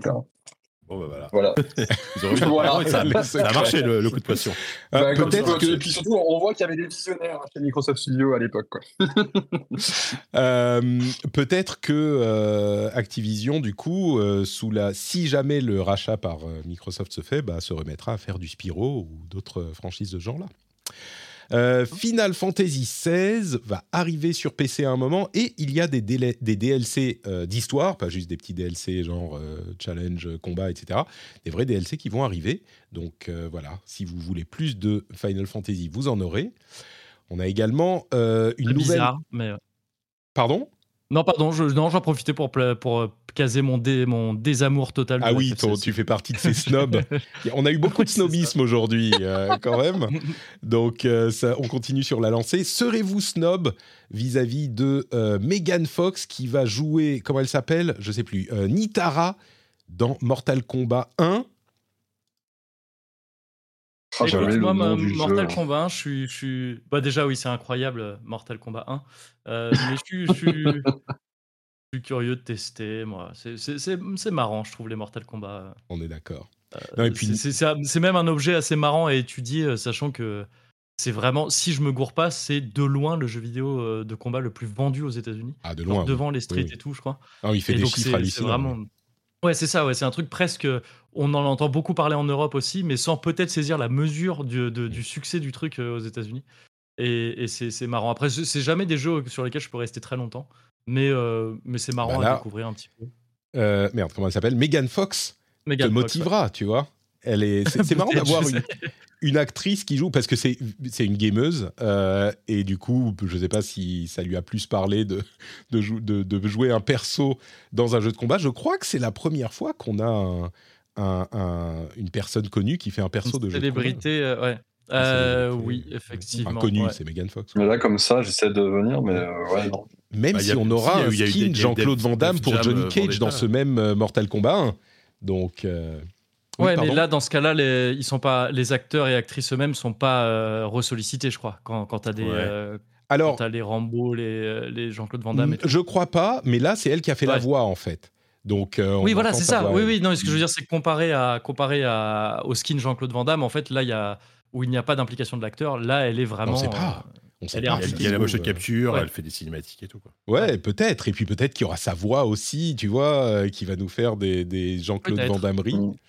Euh, on nous dit dans la chatroom, vu son rythme de tournage actuel, le mec a pas, dû être trop. Oh. C'est pas Ah, c'est faux. pas cool. C'est pas faux. Euh, Pour être méchant un peu plus, je dirais que ça fait enfin un personnage qui a une gueule qui a l'air d'être une tête humaine parce que je trouve, autant le jeu me fait marrer, autant je trouve que les, les personnages humains ont des visages, mais Pas T'as humain. l'impression qu'ils sont sortis d'un- générateur, à, tu sais, un Ouais, générateur automatique. c'est pas Enfin, faux. je les trouve sans aucun charisme. C'est c'est- c'est- mais c'est pareil d'ailleurs dans la série euh, Justice, euh, comment ils l'ont appelé, la série avec les personnages de, DC. Injustice, ouais. Inju- ah, mais Injustice, je- tous les personnages dont on voit le visage, à chaque fois, je suis genre, ah. c'est Ouais, vraiment chum à chaque fois. Les- le, le- le Superman, notamment, là, à chaque fois, je suis genre, oh là là, c'est dur, quoi. Donc là, voilà, ils auront Megan Fox pour donner son visage, ça sera, ça sera sans doute euh, bien mieux. Moi, je, je l'attends quand même. C'est dans 15 jours, hein. Même pas. 12 ouais, ouais, jours. ça arrive bientôt. ouais. 12 jours. Non, mais C'est- typiquement le genre de jeu de baston auquel tu peux, tu sais, que tu peux t'acheter parce que déjà c'est sympa et auquel tu peux jouer avec des potes parce que tout le monde aime jouer à ce genre de truc. C'est facile à prendre en main, c'est rigolo. T'as des personnages un peu fous comme ça. T'as les pouvoirs, t'as les fatalities. Enfin, ouais, ouais, non mais c'est Ouais. aussi pour ça d'ailleurs carburent aux États-Unis. Hein. C'est Mm. Parce que euh, le, le jeu, le jeu est, bon, est super fun. Tu peux faire plein de, de partir entre potes facilement. Tu vois, c'est pas Street Fighter, mais derrière Street Fighter. Aujourd'hui, il y a- il y, a surtout les fans de jeux de baston et de Street, tu vois, qui jouent. Eh, dis Mortal pas de Kombat, de Street Fighter. hein. euh, Fais gaffe. non mais j'adore, hein, mais je veux dire, Mortal Kevin, Kombat, on va encore se- S'énerver. c'est qu'il a, il a su garder ce côté universel qui fait que tout le monde a envie d'y jouer. Quoi. Ouais, ouais, ouais. C'est peut-être moins vrai sur l'ancien des autres jeux de baston, ce que, ce que je regrette. Hein, parce que- mais- mais- mais ouais. Ah, je pense que je pense que Street là encore hein, ça. Mais bon, bah bref, on va pas se Oui. là-dedans. euh. Bah, dis- disons que Street, il a fait un million, euh, quoi, deux, trois jours après la sortie. À mon avis, euh, Mortal Kombat 1, il va annoncer, genre, je sais pas, 3 millions dans une semaine, tu vois, c'est pas le- la même échelle, quoi. Ouais, J'ai j'ai mon téléphone qui est en train de me lâcher. Attendez, je vais, je vais chercher mon, chargeur. Du coup, j'ai coupé la. Bah, on a presque fini, de toute façon. Euh, ah, bah, il est, il est, il est tombé, il est, il est, il s'est déconnecté. Très bien. Euh, Non, non, je suis là, je suis là, je suis là. Ah, t'es là, ok, ouf. je vais chercher Euh, mon chargeur. Et, et du coup, euh, comme la vidéo est, a disparu, je suis euh, deux fois sur la vidéo sur Twitch. Attends, mais je, vais, je, je branche mon téléphone et tu vas me revoir tout de suite. La... Et comme disait euh, JK, Def Jam aussi, mais c'est pas, c'était pas un jeu établi, c'est un Oui. jeu qui a été fait. ouais.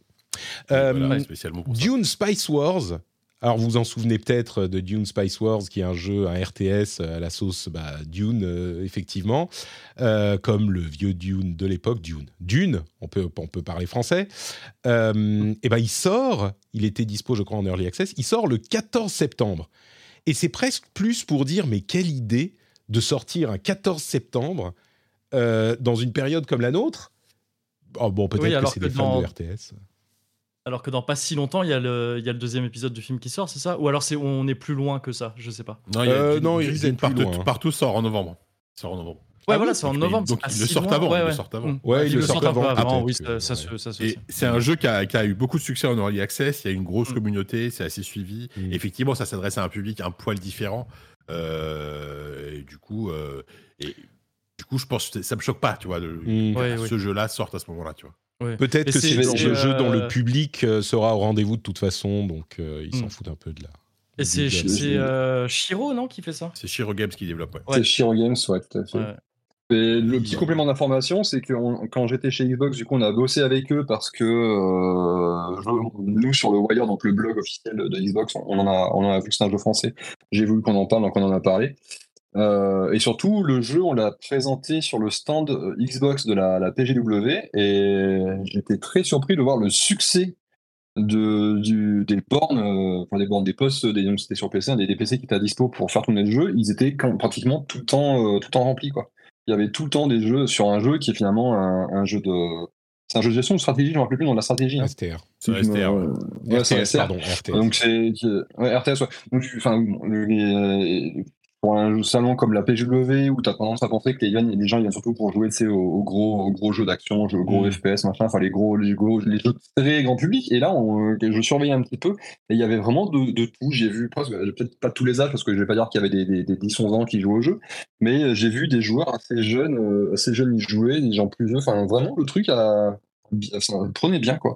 Mm. Donc euh, j'espère que j'espère pour eux que ça ça, ça bien parce qu'en plus les gars sont enfin l'équipe est super cool. Donc euh, je leur souhaite je leur souhaite euh, beaucoup de chance. Ouais, alors qu'on nous dit qu'en fait, euh, d'une deux, euh, le film a été repoussé euh, en raison de la grève euh, des scénaristes et des, des acteurs et actrices. Donc en fait, ce Ah sera l'année Il prochaine. sort plus, euh, il sort plus en 2024 Apparemment, ouais. Là, je... c'est En- une ah info ouais, de chat, mais je lis mars. Ouais. En tout cas, pas cette année. Ouais, c'est ça. Ok. Euh, et d'ailleurs, la, la grève pourrait s'étendre aux jeux vidéo. Euh, Oui. La grève des, Ouais. D'une manière assez logique, hein, finalement, vu que ça. Ah, mais oui, c'est vrai, en plus, je l'avais vu le truc passer. des acteurs, Ouais. les, les acteurs, sort actrices en- et, et scénaristes euh, pourraient Bah, se par exemple, Megan- aussi. Megan Fox est a priori une social traître, donc. euh,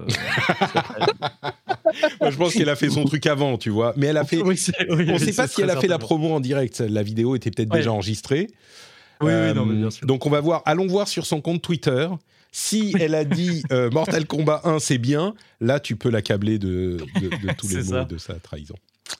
Euh, Je sais- pas si vous voulez. J'ai vu passer un truc que je ne comprends pas. Je comprends pas l'importance. C'est Vampire the Masquerade Bloodlines 2 qui revient. Et j'ai Ultra vu un tweet de JK qui disait Oh, mais c'est incroyable ce qui s'est passé, machin. Donc je l'ai mis ici, la news, pour qu'il nous explique parce que j'ai pas compris. C'est- ces joueurs qui jouent sur console, c'est pas possible.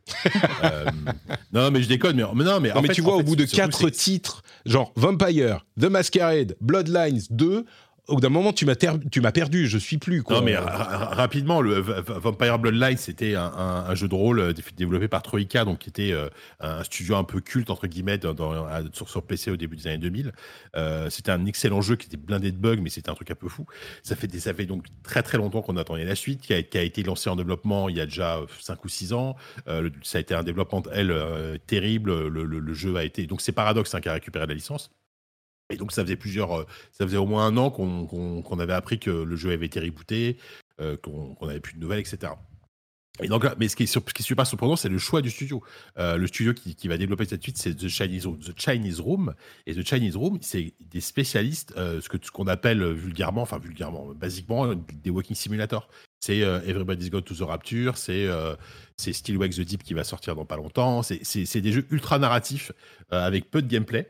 Et euh, voir The Chinese Room reprendre un jeu comme ça, c'est hyper surprenant parce qu'ils n'ont aucun, euh, ils ont aucun euh, ba- ba- bagage, en tout cas, pour développer des RPG. Par contre, en termes de narration, en termes d'écriture, ils sont super bons.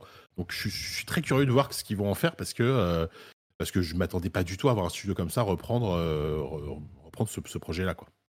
Bah, écoute, on aura, euh, on verra ce que ça donne à- en 2024. Il n'y a pas de date précise, mais Ouais. ça sera 2024. Super. Et ben, je crois qu'on va du coup s'arrêter là. Merci à vous trois d'avoir euh, été présents et d'être restés jusqu'au bout de, encore une fois, ce long épisode. On n'a pas un segment à rajouter en plus cette fois-ci, donc on se limite à, un petit peu plus de deux heures et deux heures bien remplies, bien animées. Euh, avant de se quitter, évidemment, je vous donne euh, l'opportunité de nous dire où on peut vous retrouver sur Internet. Epion, est-ce que tu as encore une activité en ligne? Oui, on peut me trouver encore sur Twitter, même si j'ai fortement euh, diminué l'activité. Donc, euh, Epion Zilla, euh, E-P-Y-O-N-Z-I-2-L-A. Et en ce moment, je- j'expérimente beaucoup ailleurs. Parce que j'en peux plus de Naziland, là. Donc, je allé regarder un petit peu. Je me J'ai un compte Blue Sky maintenant. Donc, je pense que je serai. J'ai testé un petit peu tout, là. Je pense que je serai un peu plus actif sur Blue Sky. À terme, mais euh, pour l'instant, ça ressemble surtout à une, une soirée entre copains. hein. C'est très sympa de retrouver tout le monde, mais euh, ouais, bon, c'est, moi j'aime Twitter justement pour le côté, euh, enfin j'aimais Twitter pour le côté grand forum humain sur lequel tout le monde se retrouve et on discute de tout. Bon. Là, ça devient un petit peu parade du troisième Reich, donc ça peut m'intéresser. Donc peut-être Blue Sky plutôt pour le moment. Peut-être, ouais, peut-être, Peut-être. on verra bien. Kevin, où es-tu sur Internet? Alors, euh, moi, je suis donc euh, sur, le, sur le Cozy Corner, hein, principalement, dont on reprend l'enregistrement demain. Donc, Ah. euh, l'épisode de rentrée sera la semaine prochaine.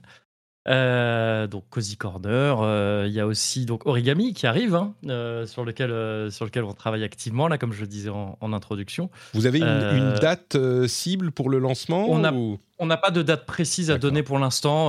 par contre, enfin, en fait, on maintient ce qu'on a dit, ce qu'on avait dit à la base, c'est-à-dire on vise courant septembre. C'est-à-dire, ce sera deuxième moitié de septembre sûr. On va essayer de faire ça euh, d'ici la fin septembre. euh, voilà. On, sait que euh, malheureusement, plein d'imprévus peuvent, arriver à ce moment-là et retarder un peu. Mais normalement, ça devrait pouvoir le faire. D'ici la fin septembre, on devrait se lancer. Et Il y a également l'émission Jour de Play sur laquelle je travaille également, qui est coproduite par Arte, diffusée sur Twitch tous les mois, qui fait sa rentrée mercredi prochain. Et qui s'est tournée dans un, dans un nouvel endroit, j'en dis pas plus, et ça, ça Oh oh. s'annonce assez cool. Très bien. Voilà, avec Mister, Mister MV en, en invité pour la rentrée. Super. Voilà, Magnifique. Et Jika, où es-tu toi sur Internet? Ouais, bah, c'est aussi la rentrée pour ZQSD, ça y est, on, reprend, on va reprendre les Mais émissions. tout le monde rentre, tout le Euh, monde revient, c'est très Euh, bien. oui, ça y est. Euh, on, vous avez quoi écouter dans, dans, dans vos flux de podcasts. On, on a enregistré avec Sophie hier, euh, ouais, hier, c'est ça, un petit, euh, un petit hors-série sur Baldur's Gate, parce qu'on avait très envie d'en parler tous les deux, et, euh, et on n'a pas envie de, de, de prendre, de, bouffer une heure d'émission principale à parler de Baldur's Gate, parce qu'on sait qu'ils auraient râlé dans l'équipe les autres, donc voilà. Et on enregistre le nouveau le ZQSD de rentrée, si tout va bien, demain, ouais, demain, c'est ça. Donc demain, vend- vendredi, au moment où on enregistre. Et voilà, on va parler de la Gamescom, évidemment. Et on va parler sans doute de Starfield aussi. Super, merci beaucoup Jika. Pour ma part, c'est NotePatrick un petit peu partout, notepatrick.com, NotePatrick euh, sur euh, Twitter, Blue Sky, Mastodon, euh, Twitch, le Discord, où on, sait- si vous en avez marre des nazis, vous pouvez venir sur le Discord de la commune, on n'a pas vraiment de nazis chez nous, euh, on est un petit peu plus strict. Euh, et vous pouvez aussi retrouver le Patreon sur patreon.com slash rdvjeux pour soutenir l'émission. Si tous ces liens vous font tourner la tête, sachez qu'ils sont dans les notes de l'émission. Donc c'est vraiment pas dur. Vous allez dans votre app de podcast, vous allez jusqu'aux notes et là vous avez tous les liens directement accessibles, y compris celui du Patreon que vous pouvez, auquel vous pouvez souscrire depuis votre portable également. Donc même pas besoin d'attendre de mettre les clés dans le bol et que ça fasse cling et que euh, ça vous vrille le cerveau en vous disant oh non cling j'ai entendu il faut vite que je, je pense à Patrick. Même pas besoin. Vous allez sur votre téléphone et c'est vite fait. Merci à vous tous et à vous toutes. On se donne rendez-vous dans, je retrouve mon petit jingle, dans quelques jours, dans une semaine pour un nouvel épisode. Et d'ici là, on vous souhaite un très bon week-end. Bisous, bisous.